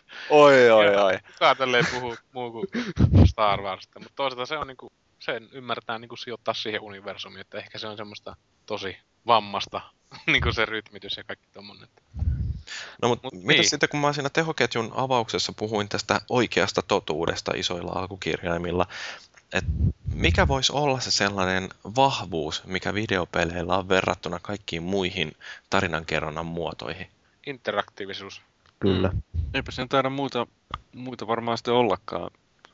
Joo, et, Niin, siinä yhdistyy tota, parhaimmillaan siinä yhdistyy just tämä, että kun ei pelkästään ole niinku kuunnelma, eli äänipuoli, eikä sitten ole elokuva, niinku visuaalisuus, ja sitten on se tarinan luku, oliko nyt sitten millä tavalla se kerrotaankaan, mutta siinä pystyy sitten vaikuttamaan niihin asioihin, ja joillekin on sitten hirveän hankala niin kuin nähdä sitä tarinaa tämän interaktiivisuuden välistä, että ne ihmiset, jotka saattaa niin kuin kirjan juttuun lähteä mukaan ensimmäisen sivun ensimmäisestä lauseesta ihan kympillä mukaan, niin niille on hirveän hankala sitten toi peli, koska tavallaan se interaktiivisuus tulee sitten sen tarina eteen, jolloin sitten on hankalampi sitten pysyä tavallaan siinä tunnelmassa, kun joutuu miettimään. Ehkä jos on harjaamaton pelaaja, niin joutuu miettimään kontrolleja, että mitä vittua tämä nyt tästä napista tekee ja miksi se tekee noin ja jotain muuta sitten, mutta kaikki pienet jutut voi tulla tarina eteen kyllä, että että, että tota, jos nyt itse ottaa tämän esimerkin tuon Enslavedin, Odyssey to Westin, että kaikki tuli oikeastaan sen tarina eteen. Että jotenkin, siis se oli simppeli tarina, muut kaikki yleensä sitä haukutaan, mutta mä tykkäsin ihan mahdottomasti siitä, koska se oli niinku yksinkertainen arvotus, mutta No se se- oli niinku looginen juttu. Ja sitten ne henkilöhahmot oli niin saatanan hyviä siinä, että siinä oli niinku erinomainen malli esimerkki siitä, että miten pelaaminen tulee tarina eteen.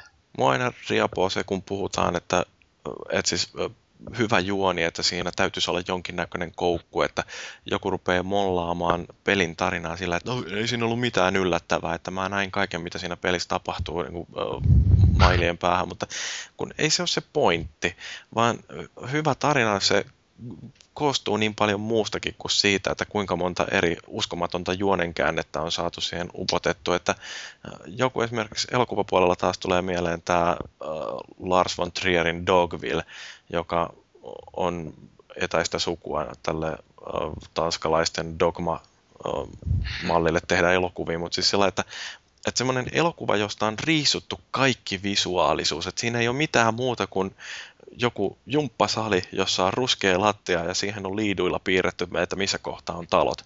Ja sitten tehdään kolmen tunnin elokuva, joka tapahtuu kokonaan tällaisessa täysin lavasteettomassa ympäristössä. Ja se, että miten voidaan kertoa kohtuullisen yksinkertainen tarina, mutta se, että miten siinä tarinan aikana voidaan kuitenkin läväyttää ihmisen ää, katkeruus ja pahuus ja kaikki sellaiset negatiiviset piirteet, mitä meistä voi löytyä, niin miten ne kerrotaan niin voimallisesti silloin, kun ei ole enää mitään sellaisia tukijalkoja, joiden varaan rakentaa.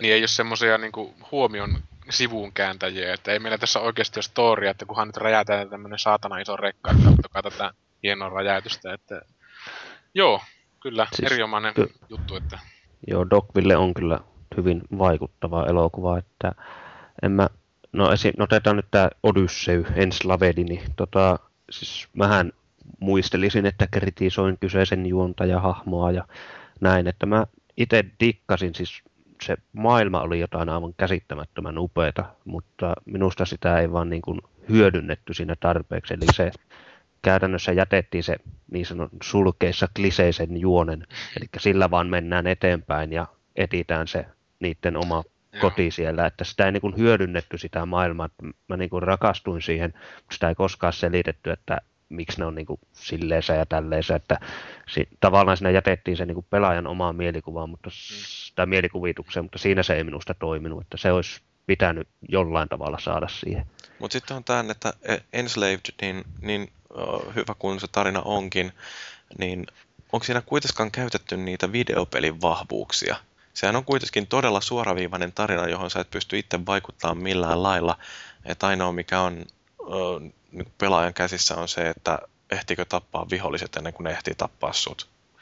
no jaa, mitähän mä tuohon sanoisin. Ei se niinku mun mielestä häviä pelinä tai peli ollessaan sen enempää muulle hyvälle tarinalle kuin vaikka joku elokuva. Et jotenkin siis, se, siis esimerkiksi jos tota pikkaraisen, miten se suhtautuu tähän tarinaan, niin mä itse näin sen hirveän hienona tarinaa siinä, että kun nämä hahmot ei tiennyt siinä post-apokalyptisessa maailmassa mitään oikeastaan muuta kuin sen kodin. Ja ne pyrki sinne kaukana ole, ollessaan niin kuin sinne kotiin ja löytyi sitten toisensa siinä tilanteessa, niin mun mielestä se oli vaan niin loistavasti tehty. Ja siinä just oli niitä pieniä sanoja ja eleitä ja just tämmöisiä ölähyksiä ja muita, että jotenkin Niin ja se, että vaikka se ei ole kauhean Niin. pitkä peli, niin siinä kuitenkin ehtii kiintyä niihinkin hahmoihin, Niin, jotka niin. näkyy siinä vähän vähemmän aikaa.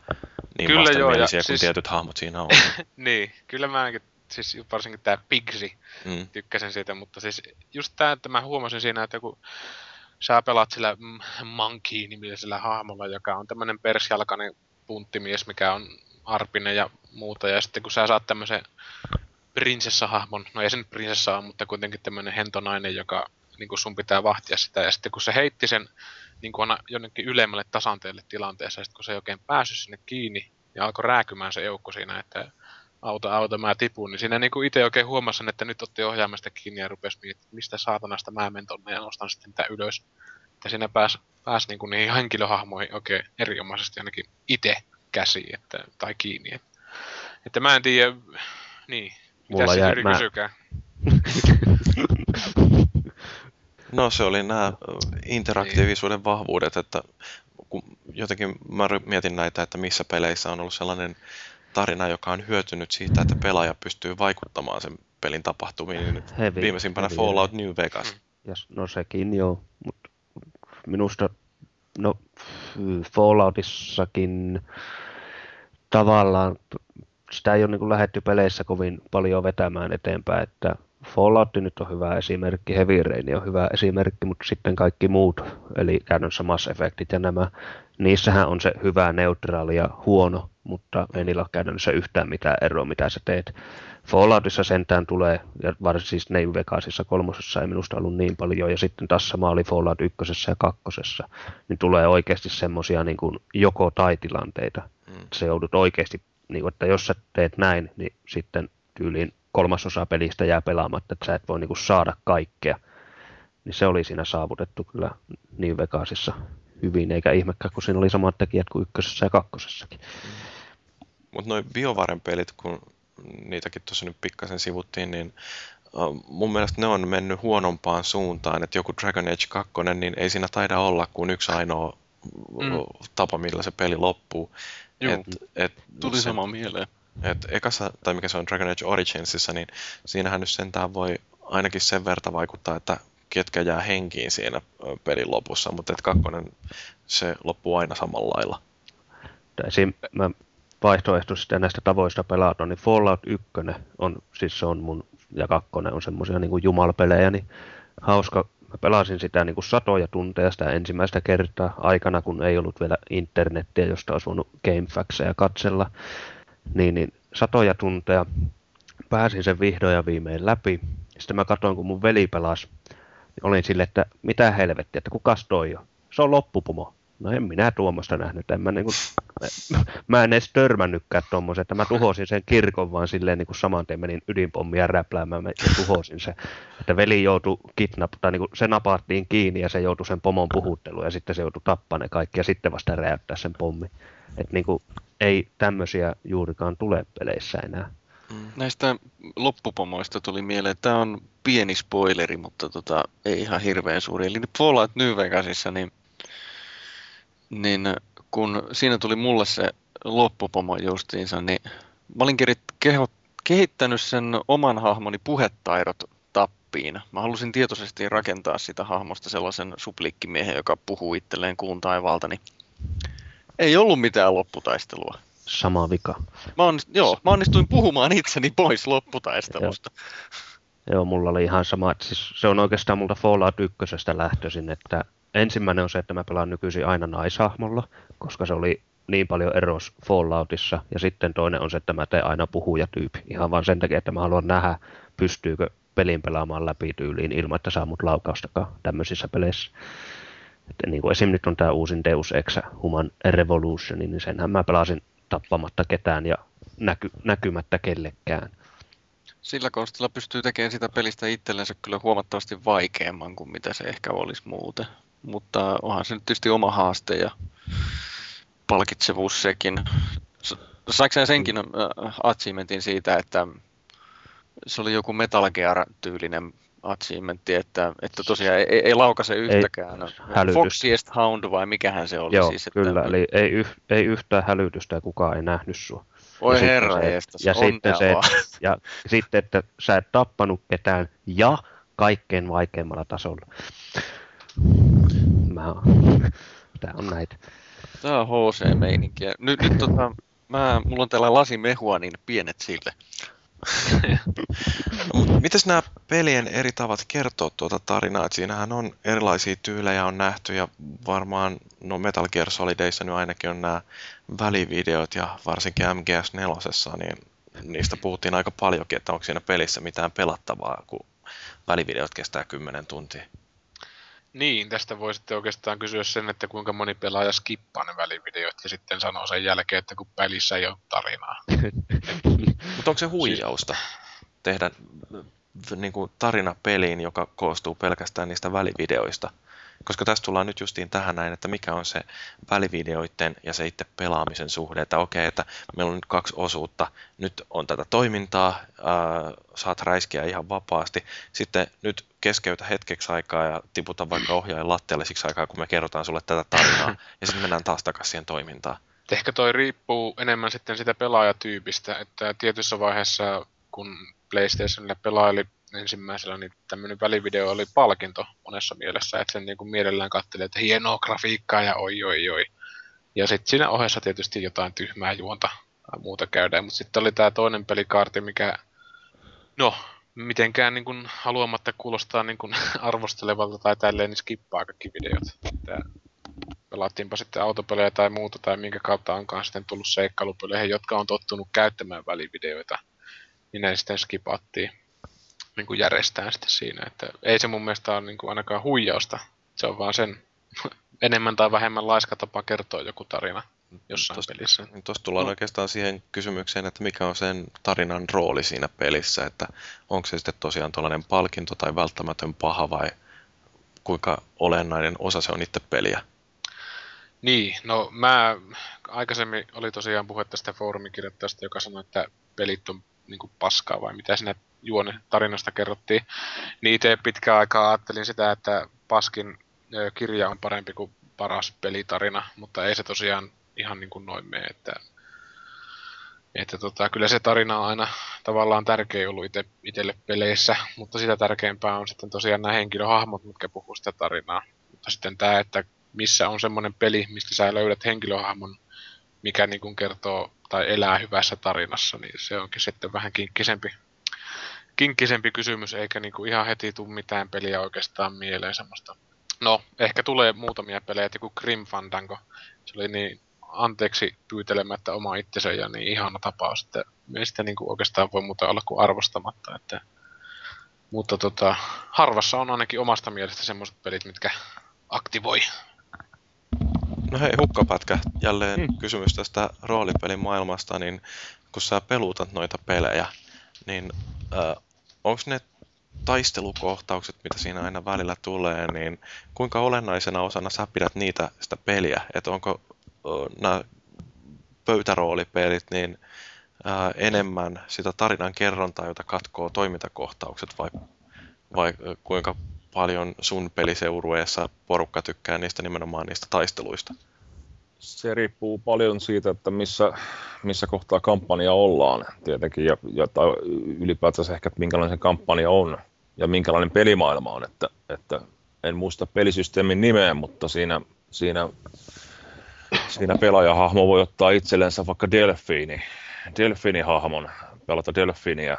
Ja mielenkiintoisehan tästä maailmassa tekee se, että delfiinit rakastaa yli kaiken ihmisiä ja haluaisi, haluaisi harrastaa heidän kanssa seksiä, että, että, se, tota, että se on niin heidän niin suurin tavoite, että, että, tota, että tietenkin tämmöisissä tilanteissa sitten se taistelu ei olekaan enää se juttu, vaan nimenomaan se, se tarinan kerronta, että, mutta kyllä mulla varmaan aika pitkälti painottuu sinne taistelun puolelle nämä, nämä mun kampanjat, että ne on aika, aika sotasia, että, että tota, mutta on siellä tarinankerronnalla tietenkin, jos me puhutaan ihan verbaalisella tarinankerronnalla, niin valtava merkitys myös. Että, Mutta onko tuossa sitten, niin kuin, voiko sanoa, että se toiminta on tarinankerronnallinen väline?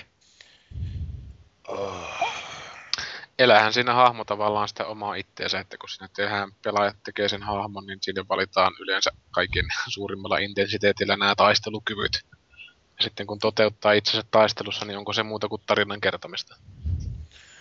Niin, tota, mä en osaa oikein vastata tuommoisiin ajatuksiin, kun ne on niin hienosti, hienosti puettuja. Mä oon tämmöinen maanläheinen ihminen, niin jos osasitte puhua vähän niin kuin lapselle, niin mä ymmärtäisin varmaan paljon paremmin teitä. Että. Mutta tota, jos nyt sanotaan, että, että kyllähän, tarkoittaako tarinankerronnalla tässä nyt niin kuin semmoista niin kuin identiteetin pelaamista niin kuin yleisölle, vai mi, mikä tässä on niin kuin meininki? No siis siitä me just yritetään määritellä, että mikä on tarinankerronta, mikä on tarina. No, vois, pitäisikö mennä sitten tuonne näytelmän puolelle, että näytelmä voi olla tarina, ja sitten se kertomistapa, miten se kerrotaan yleisölle, niin se on sitten, tota, se kerrotaan niin kuin musiikin, lavastuksen, ää, puvustuksen ja valojen niin kuin, siinä niin kuin yhtymiskohdassa, että visuaalinen, auditiivinen, kaikki kokemukset yhdessä, että mitään, mitään, mitään osa-aluetta pois jättämättä. Ja... ja varmaan tuossa muuten tullaan siihen, että, että mikä videopeleissä voisi olla sellainen tarinankerronnallinen väline, niin pelimekaniikka ihan puhtaasti. että jos ajattelee tällaisia ihan tosi klassisen näköisiä pelejä, jotain äh, Reziä tai tai mitä näitä nyt onkaan, jotka leikittelee enemmän abstrakteilla kuvioilla, mutta kuitenkin ne yrittää kertoa sitä tarinaa, niin, ähm, niin tota, voiko olla niin, että videopelissä itse asiassa se, se toiminta olisi sitä tarinaa? No tossahan Child of Edenissä tavallaan, mä en kyllä edelleenkään ole oikein varma, mikä siinä oli se tarina, mutta, tai siis siinä joku nainen pelastettiin jostain hienosta internetkätköstä, mutta siinähän käytännössä sä pelasit niin sanotusti hakkeroijaa, joka tuhosi niitä suojia sen edestä, että se sai sitä palasia siihen kyseiselle, tai ei se nainen ollut, mutta AI, naiseksi pukeutunut tekoäly, niin sä käytännössä tuhosit omilla eleillään ja mu- musiikin tahdissa niin sitä suojausta siitä edestä. Koska mulle tuli tämä mieleen, justiin kun mä luin näitä kommentteja tuolla tehoketjussa ja Waluigi on siellä puhunut tästä niin kuin tarinavetosuudesta vastaan toimintavetosuus, että onko ne välttämättä toistensa vastakohdat? Voiko olla mahdollista, että meillä olisi nimenomaan sellainen tarina, joka koostuu siitä toiminnasta? Joku Flower voi olla yksi tämmöinen peli myöskin. Niin, kyllä siis mun mielestä kaikki asiat, mitkä pystyy niin kuin ihmisen mielenkiinnon vetämään itteensä, on tarina. Että ei sitä oikeastaan voi muuten, niin kuin minä en osaa sitä ainakaan selittää paremmin siinä mielessä, että voiko niin kuin tällainen neliö tai joku muu kulmio, mikä muoto, mikä ampuu jossain pelissä jotain laasaria tai muuta, niin eikö sekin ole mielikuvitusta, että se hemmetin pikseli, mikä sitä lähtee sitä aseesta joskus NES-aikoina, niin oli just tätä laaseria, että se on tarinan kerrontaa ja kyllä itsellä ainakin ollut helppo silleen pelata just jotain tämmöisiä ihan abstrakteja systeemejä, jossa sitten eläytyy siihen settiin, että mitä peli ei kerro, niin ihmisen mielikuvitus sitten paikkaa, ja jos ei paikkaa, niin ainakin kertoo alusta loppuun, että ei niinku itsellä ainakaan tuota ongelmia, ongelmia suuri, että Felisleolla tainnut olla se just se suuri eläytyminen, mitä on tullut tässä aikaisemmissa podcasteissa esille, että varmaan kanssa aika helppo ollut silleen hyväksyä se, mitä peli sulle kertoo, että lähtee mukaan tavallaan.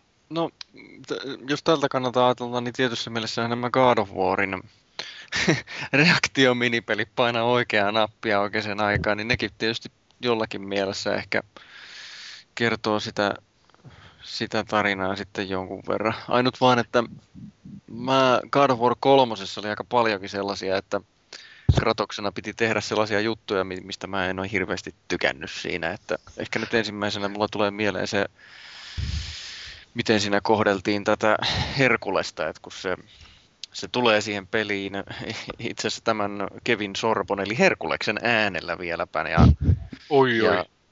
Joo, joo. Ja, ja, tota, ja sitten se esittäytyy, että terve veli, ja kun, kun sinä teit jotakin urotekoja, niin minä puhdistin augejaan talleja, ja bla bla bla. Siis siinä niin kuin luodaan just semmoista veljesten välistä yhteyttä. Sitten tapellaan ja sitten se Kratos hakkaa sen kallon murskaksi ja jättää sen sinne viemäriin. Niin mä, mä muistan, joka kerta kun mä pelasin sen kohdan, mä pelasin vissiin kolme kertaa sen kauden vuoro kolmosen läpi, niin mua joka kerta ärsytti ihan suunnattomasti, että eikö se Broidi nyt vähän parempia hautajaisia olisi ansainnut. Niin. Mut, Mutta tossakin on oikeasti sitten se, että kun se on minipeli, muuten niin No. vahvasti niin kuin Mm. ulos antia antavasta, mutta sitten jos puhuu näistä NES-peleistä, mitkä, tai sitten Child of Edeneistä, mitkä on tämmöisiä alusta loppuun abstrakteja juttuja, että lähteekö sitä sitten pelaajana niin kuin kehittelemään sitä maailmaa siihen kokemansa ympärille, vai antaako sen sitten olla semmoisena pelkkänä reaktiohippana, että mitä niin kuin pelaa vaan ihan selvi, selvityäkseen sitten eteenpäin. Kieltämättä mitä- varmaan joo. Että mitä Tetris, Tetris kertoo, että mikä se juoni on. Hei, entäs sitten tämä niin sanottu neljännen seinän rikkominen? Mä muistan, kun pelasin aikoinaan äh, ensimmäistä Metal Gear Solidia, Ei, niin, niin, tota, niin justiinsa se menee sen Psycho Mantisin luokse ja, ja sitten, että, että äh, laske ohjaimesi tai jotain muuta, niin sitten Ja se Snake, ka-. Snake katsoo pelaajaa ja nyökkää, niin että täh? Are you Niin. kidding me? Siis mitä? Pitäis mun laskea ohjain? No, no totta kai mä eläytymiskykyisenä mä laskin ohjaimen siihen lattialle ja sitten sieltä tulee aja, ajatusten luku ja se lukee muistikortilta jotain, että aa, olet pelannut sitä ja sitä peliä. Aa, sinä dikkaat siitä ja siitä pelistä. Niin Että okei. Ei se ole ihan hemmetin hyvä juttu. Joo, oli. Mä tykkäsin silleen, että vaikka siis MGS just on semmoista teknotrilleria, mihinkä joko pääsee mukaan ja elää sitä täysillä, tai sitten ei pääse ollenkaan mukaan. Mm. Ja itse tykkäsin aina kauheasti siitä setistä, ja sitten kun tulee tällainen ohjaaja, että "Ää, vaihda ohjain pelaajaporttiin kaksi, silloin Psycho Mantis ei pysty lukemaan sinun ajatuksiasi, eli niin kuin liik- lukemaan pelaajan liikkeitä. Ja tälle. Jotenkin mun mielestä se oli vaan niin saatana hieno juttu, että tykkäsin pelkästään ihan pirusti siitä. Joo, Mm. toi on hauskaa sellaista innovatiivisuutta, joka oikeasti tuo siihen peliin jotain uudenlaista syvyyttä ja uusia kokemuksia. Niin, jos ei, jos ei muuta, niin, niin kuin tämmöinen pieni herätys pelaajalle silleen, että vähän sama kuin jossain mahdollisimman tyylisessä palaverissa, kun katsoo jotain diasarjoja ja välissä näkyy jotain pyllynkaarta ja tissit. Herää, herää tavallaan eri... Varmaan herää, joo. Niin, niin tota, herää sitten siihen tilanteeseen taas, että... Mutta, tota, niin, Niin, mikäs se oli se meidän viimeinen kysymys tässä pöydällä? niin no, että onko, kun ajattelee tätä tarinankerrontaa videopeleissä, niin ähm, onko meillä toivoa paremmasta huomisesta? Niin.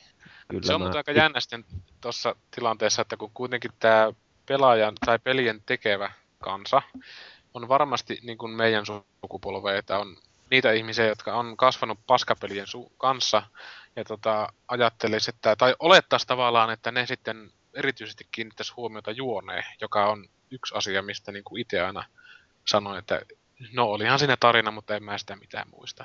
Että eikö sillä peliporukassa sitten oikeasti on niitä tyyppejä, jotka sitten sanoo, että hei tässä meidän pelissä ei oikeasti ole mitään järkeä, että tässä vaan mennään ja ammutaan ja kaikki samat jutut kerrotaan, mitkä tuhat TV-sarjaa ja elokuvaa on kertonut ennen meitä. Että jotenkin itse on pettynyt vaan siihen tilanteeseen, että ei niinku yleisesti tavallaan tuotu sitä tasoa siihen, tai se ei ole niinku varttunut, pelit ei ole varttunut siinä mielessä niin täydellisesti, tai no siis samassa niinku tahdissa kuin ne pelaajat, mitkä pelasivat niitä Nessejä ja Amigoja ja muita.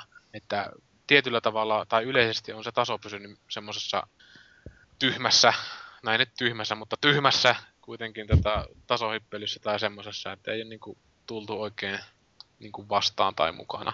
Omakohtaisesti ainakin itse silleen tuo, mitä aina miettii, että miksi, miksi, eikö muut ajattele näitä asioita. Mä veikkaan, että tossakin voi paljon vaikuttaa niin kuin julkaisijat, että peli, peliteollisuudessahan ei kovin montaa isoa, tai siis no nimenomaan kovin montaa isoa nimeä ole, ja vielä vähemmän näitä pieniä nimiä, jotka pystyisi sitten julkaisemaan näiden ohella, että mä veikkaan, että siinä on huomattavasti enemmän, jos niin kuin vaikka vertaa leffajulkaisijoihin, niin onhan sielläkin ihan sama juttu, että et sä niin kuin näiltä Disneyltä ja mitä näitä nyt olekaan, niin et sä voi odottaa niiltä mitään tämmöistä mullistavaa, se on aina siihen samaan muottiin puserrettua. Ja tostahan Paskaa. oikeastaan... Niin, paskaa. Mut siis tota, tonhan oikeastaan määritteli aika hyvin se, että kenelle ne pelit tehdään. Että vaikka ostovoima on justiinsa tässä al- alkupodcastissa just mainittiin, että rahaa on, mutta ei aikaa. Peli niinku, niillä, ketkä on varttunut ja ketkä niinku odottaisi eniten peleiltä. Mutta kuitenkin ne, ketkä niinku eniten pelejä pelaa, niin missä se suuri yleisö on, niin se on justiinsa teinejä ja alle teinejä varmastikin, että vaikka niinku ää, pelaava kansa on varttunut ja tuonut sitä ikähantaria ylöspäin, niin kyllä se pääsegmentti on edelleen siellä alhaalla alempana. Kyllä. Että ei välttämättä tarvita tai ei niin kuin siihen juoni ei ole niin suuri osa budjettia kuin jos ajatellaan sitten pelit tehtäisiin niin, kuin niin sanotusti aikuisille. Mutta toisaalta kun ajattelee, että äh, kuitenkin videopeliharrastajan keski-ikä nykyään on 37 äh, ja varmasti nousemassa, niin se, että saadaan pidettyä nämä harrastajat edelleen aktiivisina edellyttäisi sitä, että tehtäisiin kunnianhimoisempia ja nimenomaan enemmän aikuiseen makuun sopivia pelejä. Et, äh... Joo, mutta tossa käy varmasti niin, että ne, ketkä haluaa hyvän tarinan lukea kirja tai katsoa jonkun hyvän elokuva. Ja sitten kun kuitenkin on pelaajatyyppi, niin hakee sen pelaamisen, mistä nyt onko Tetris 2000 tai mitä niin kuin on niitä uusia pelejä, että ehkä sitä on niin kuin, tavallaan luopunut jo siitä ajatuksesta, että ei pelit jaksa niin kuin, stimuloida sillä tavalla niin paljon, että ei ole löydetty sitä Heavy Rainia tai ei ole löydetty niitä Assassin's Creedia, mitkä venyttää niin kuin, historian faktoja, mitkä niin kuin, kiehtoo sitten sillä tarinan kerralla, no, että kirjat elokuvat ja niin poispäin. Että on siirrytty muihin juttuihin tietyiltä osa-alueilta. Mm, en, en allekirjoita. Kyllä mä ainakin etsiskelen koko ajan oikeastaan lähinnä just tämmöisiä länsimaisia roolipelejä, jotka säväyttäisi just nimenomaan sillä tarinallaan koko ajan, että, että, että mikä nyt olisi hyvä esimerkki, joka on viimeksi oli ihan jees. No, vissiin se Dragon Age 2, kaikki ne puutteineenkin, niin mä nimenomaan tykkäsin siitä, se oli semmoinen tietynlainen sukukronikka, mutta nimenomaan mua ei niinkään kiinnostanut se pelimekaniikka niin hirveästi, vaan mä, mä hain nimenomaan sitä tarinaa, jonka mä saan kokea siinä.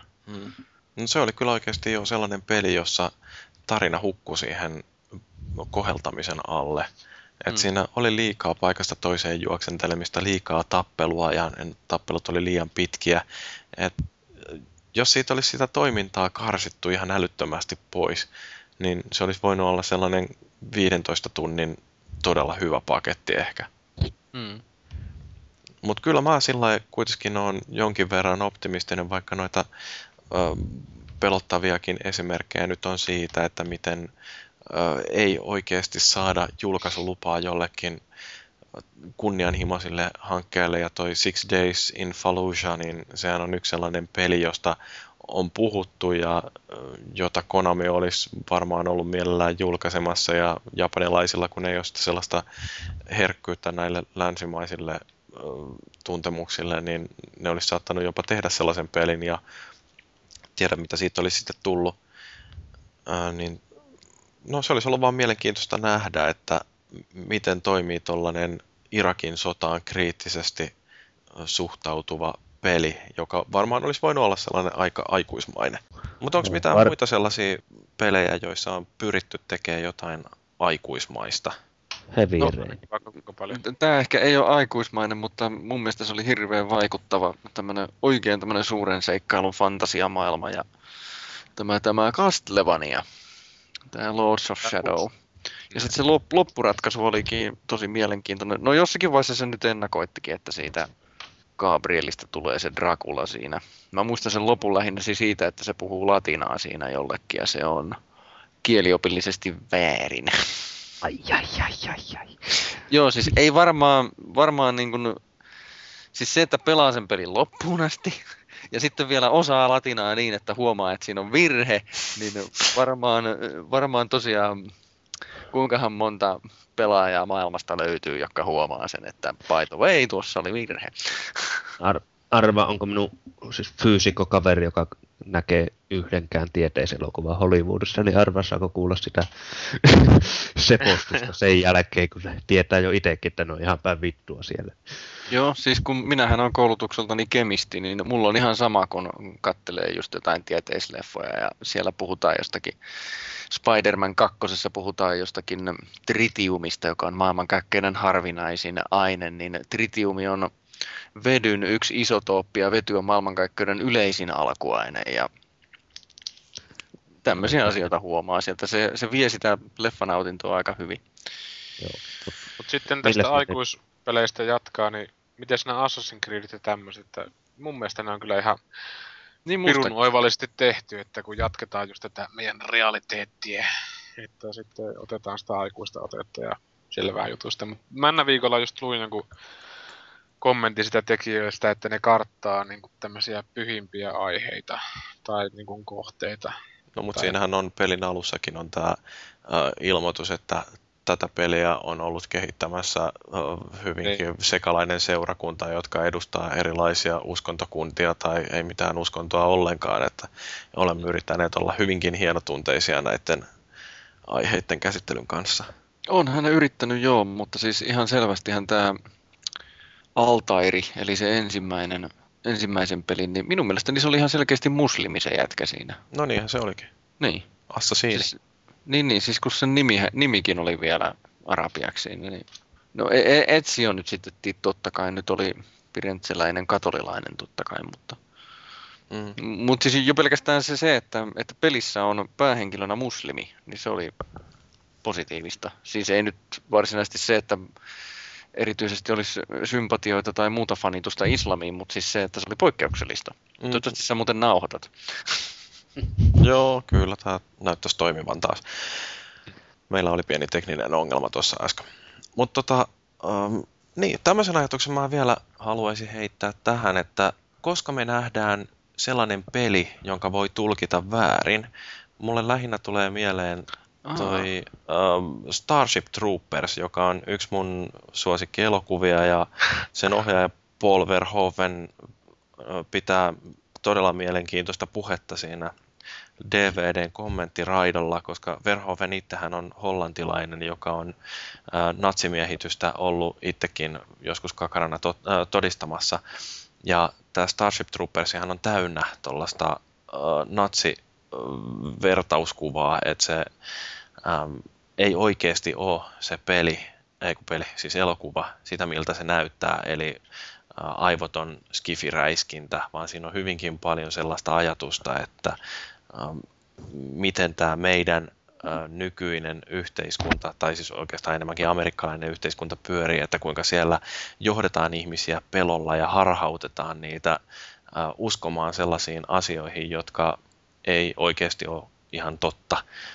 Niin no okei, tästä pitkästä äh, räntistä, äh, koska me nähdään sellainen videopeli, joka kertoo yhtä, vaikka se näyttää toiselta. No ainakin semmoinen tulee mieleen heti tässä. Tosi siinä kävi sillä tavalla, että siinä ei ollut pelattu sitä loppuun. Mä muistan, että oli kauheasti flopannut peli, jossa oli hirveän hyvä tarina. Mä tykkäsin kauheasti. Tämä Gun. Mä mu- muistan, että-. Niin se, niin se länkkäripeli. Siinä oli vielä sen päähenkilön äänenä oli tämä Thomas Jane, jonka minä muistan tästä Punisherista, eli tuomarina. Niin, tota, niin siinä oli ideana se, että se siinä tapetaan alkuvaiheessa. Siinä hy- hyökitään apassien kimppuun ja muuta, niin apassiyhteisö Jenkkillä se lähti siitä, että eivät he ole mikään sukupuuttoon kuollut ja muuta, vaan he ovat ihan oikeasti olemassa. Tämä loukkaa meitä syvästi. No okei. Jos ne olisi pelannut sen pelin loppuun asti, niin ne olisi huomannut, että se päähenkilö on itse apassi. Että se kääntyi sillä tavalla päälailleen se tarina siinä puolivälissä. Että tota, eli, mutta tämä älähdys oli reaktio siihen, no se oli ymmärretty väärin. Et jos ne olisi pelannut sen loppuun, niin se olisi ollut varmaan valitus olisi ollut erinäköinen. Mutta eikö se ole aika yleinen kuvio, että ne vähät asiat, mitä peleistä tiedetään, niin on niinku riittävästi tuommoisen älähyksen synnyttämiseen. Nimenomaan niin. O- o- hei, tuli heti toinenkin mieleen. Ka- mitä se meni? Karmea lapsille suunnattu pornopeli nimeltä Mass Effect. Eli se, se, se, se nänninvilahdusjuttu siinä Mass Effect ykkösessä. Eikö se nyt ollut aika hyvin väärin ymmärretty? No, mutta oikein on sellaisia, että mm, niissä ei ymmärretä oikeastaan videopelaamista. Äh, Et, vai et vähän samalla lailla kuin joku bully, joka päälle päin näytti siltä, että tässä nyt on koulukiusaamisesta kysymys, että rääkätään heikompia, vaikka oikeastihan siinä kyllä toi päähenkilö oli itse sellainen tietyllä tavalla syrjitty heppu, joka sitten nousi vastustamaan näitä ähm, oikeasti paskiaisia, Mhm. ilkeitä opettajia ja Kyllä. vanhempia koululaisia. Et tota, no kyllähän sekin oli tavallaan väärin ymmärretty, mutta kuitenkin näissä ei sinänsä ole oikeastaan muuta kuin se, että pikaisella vilkaisulla voi olla, että joku kuvittelee, että tämä peli yrittää sanoa jotain sellaista, mitä se oikeasti ei sano. Mutta kuitenkaan nämä ei ole sillä tavalla väärin ymmärretty, että niissä ei ole sellaista symboliikkaa siellä tai, tai vertauskuvallisuutta siinä ä, tarinassa. Et, tosiaan, niin kuin, että Starship Troopers kertoo siitä, että miten Irakin sota on väärin. Ä, et, niin kuin, tällaista musta olisi mielenkiintoista nähdä justiin peleissä, että, että se onkin jonkinlainen metafora. Joo, toi oli ihan mielenkiintoinen pointti, minkä otit, että siis Starshipissähän se on hyvin rivien välistä sinänsä tulkittavissa, tai onhan se niin kuin ihan suoraan käytännössä se esitetään naamaa, mutta se, että sen ymmärtää, niin se pitää lukea rivien välistä.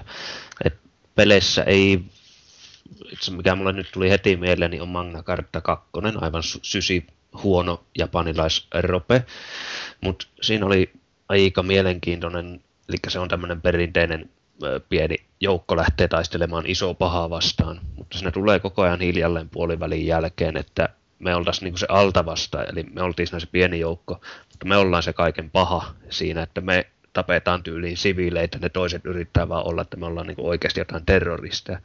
Minusta se oli ihan mielenkiintoinen vivahe siihen niin kuin tarinaan, että käynnissä me pelataan siinä pahaa tyyppiä, mutta sitä ei vaan koskaan oikein lähetty sitten hakemaan mitenkään sen enempää esille, että se vaan jäi sitten sivulauseeksi sinne.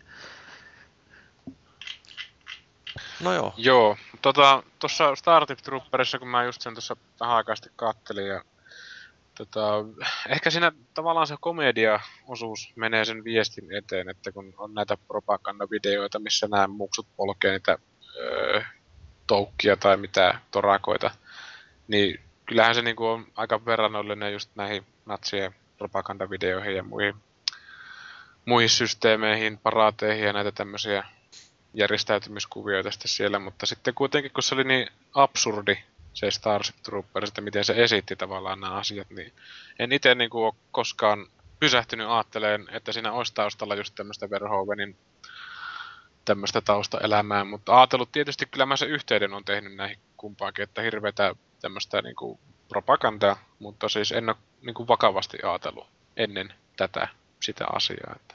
Mm. Joo, ja siinähän paljon, sehän halusi siihen nämä saippua tähdet, niin se minusta osittain pilaa hyvin paljon sitä leffaa, että siinä on just jotain Beverly Hills-kasvoja pääosassa, jotka ei osaa näytellä. Niin on se Michael vaik- Ironside. Niin, on no joo, ainoa. Sam Fisher. Mutta toi on kieltämättä siis semmonen, mikä mielestäni olisi kyllä ihan suht, ei sitä olisi niinku edes vaikea laittaa peleihin, tuommoista niinku, että se kertoisi jollain tapaa yhteiskunnasta tai niinku jostakin vastaavasta, että se olisi siinä niinku metaforana joku tietty yhtiö tai vastaava. Jotenkin mä vaan pelkään, että noista tulee sitten semmoista rautalangasta pääntämistä, että en niin mä tiedä, että kaksi... pystyy tekemään tyylikkäästi ja mä veikkaan, että tämä videopelien J.D. Salinger, eli Dan Hauser tuolta Rockstarilta, niin voisi onnistuakin siinä, että ylipäätään näähän on Rockstarin pelit sellaisia, joissa on koeteltu rajoja, että siellä on esitetty homoja ja full frontal male nuditia ja, ja tota, mitä kaikkea justin koulukiusaamista ja tällaisia, että ne on kuitenkin yrittänyt laajentaa sitä videopelikerrontaa ja tökkinyt vähän näitä etabloituneita auktoriteetteja. Mutta metaforat vaatii... Niin. Tai kerro vaan.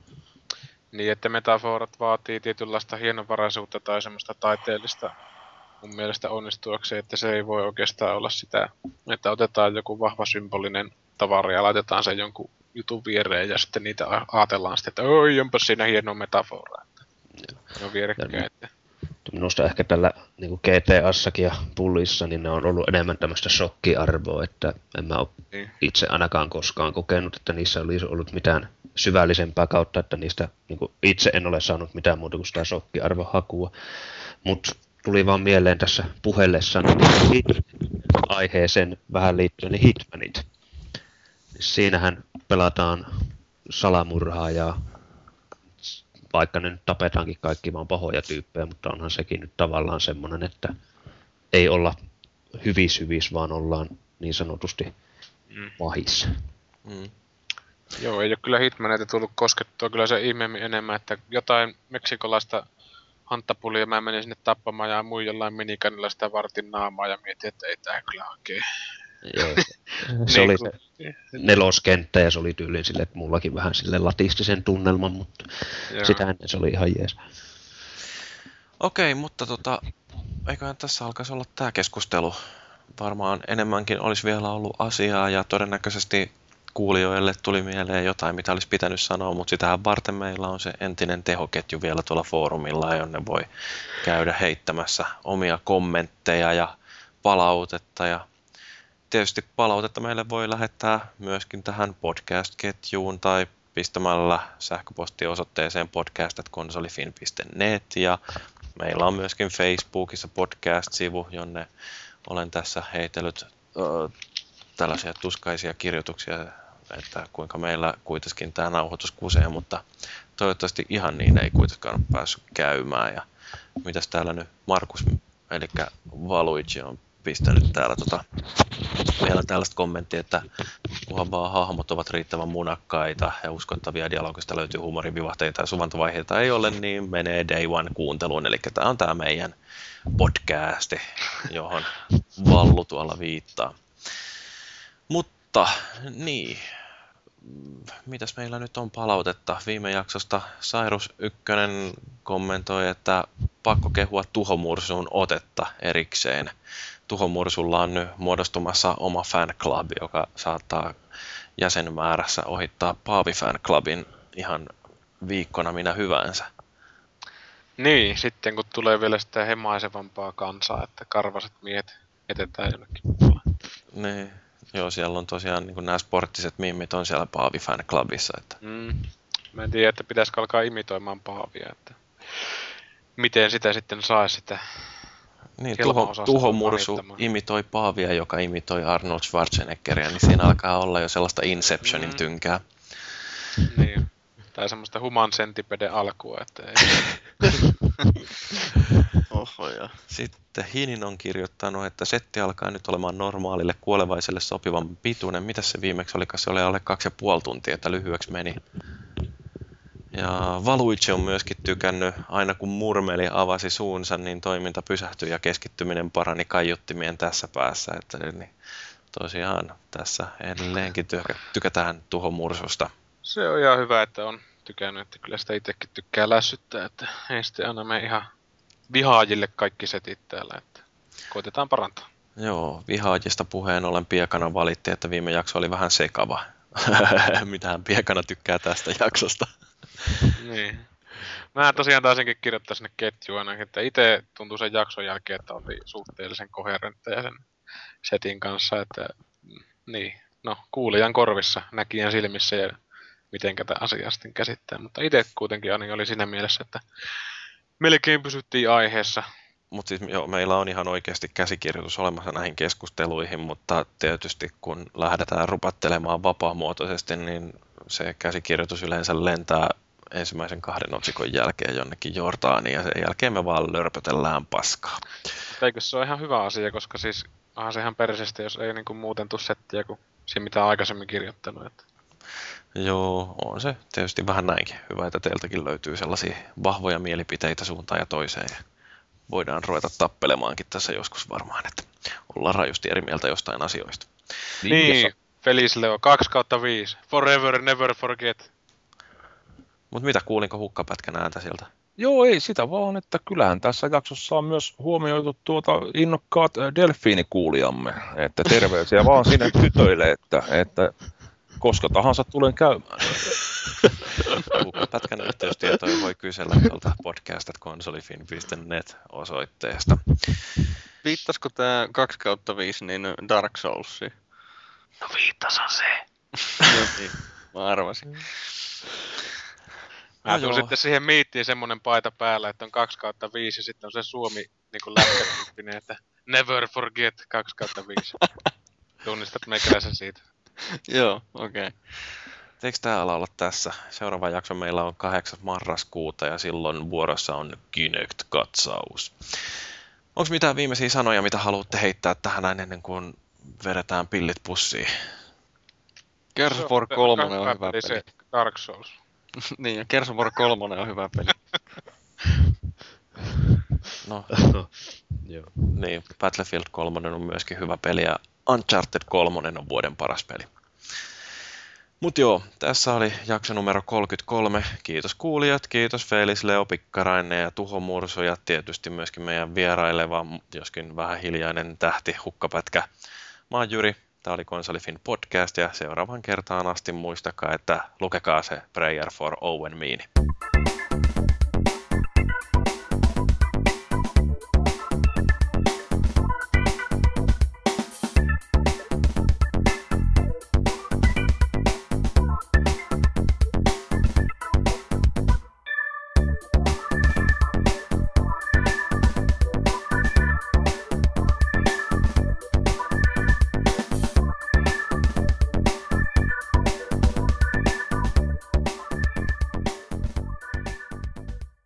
Pitää sanoa tähän väliin, vaikka tietenkin aiheita on sen äänespäin, että tota, ootteko puhunut tämmöistä, että näitä miittejä, mitä voisi olla nimittäin oikeasti, kun jos te puhutte niin kuin neljä tuntia ihan heittämällä, niin, niin mä veikkaan, että tämmöinen miitti, niin siinä ei oikeasti tarvitsisi olla mitään ohjelmaa, kun että jätkät niin kuin kokoontuu, vähän ruokaa, pari pulloa kaljaa, niin jätkät on oikeasti 24 tuntia siellä puhumassa.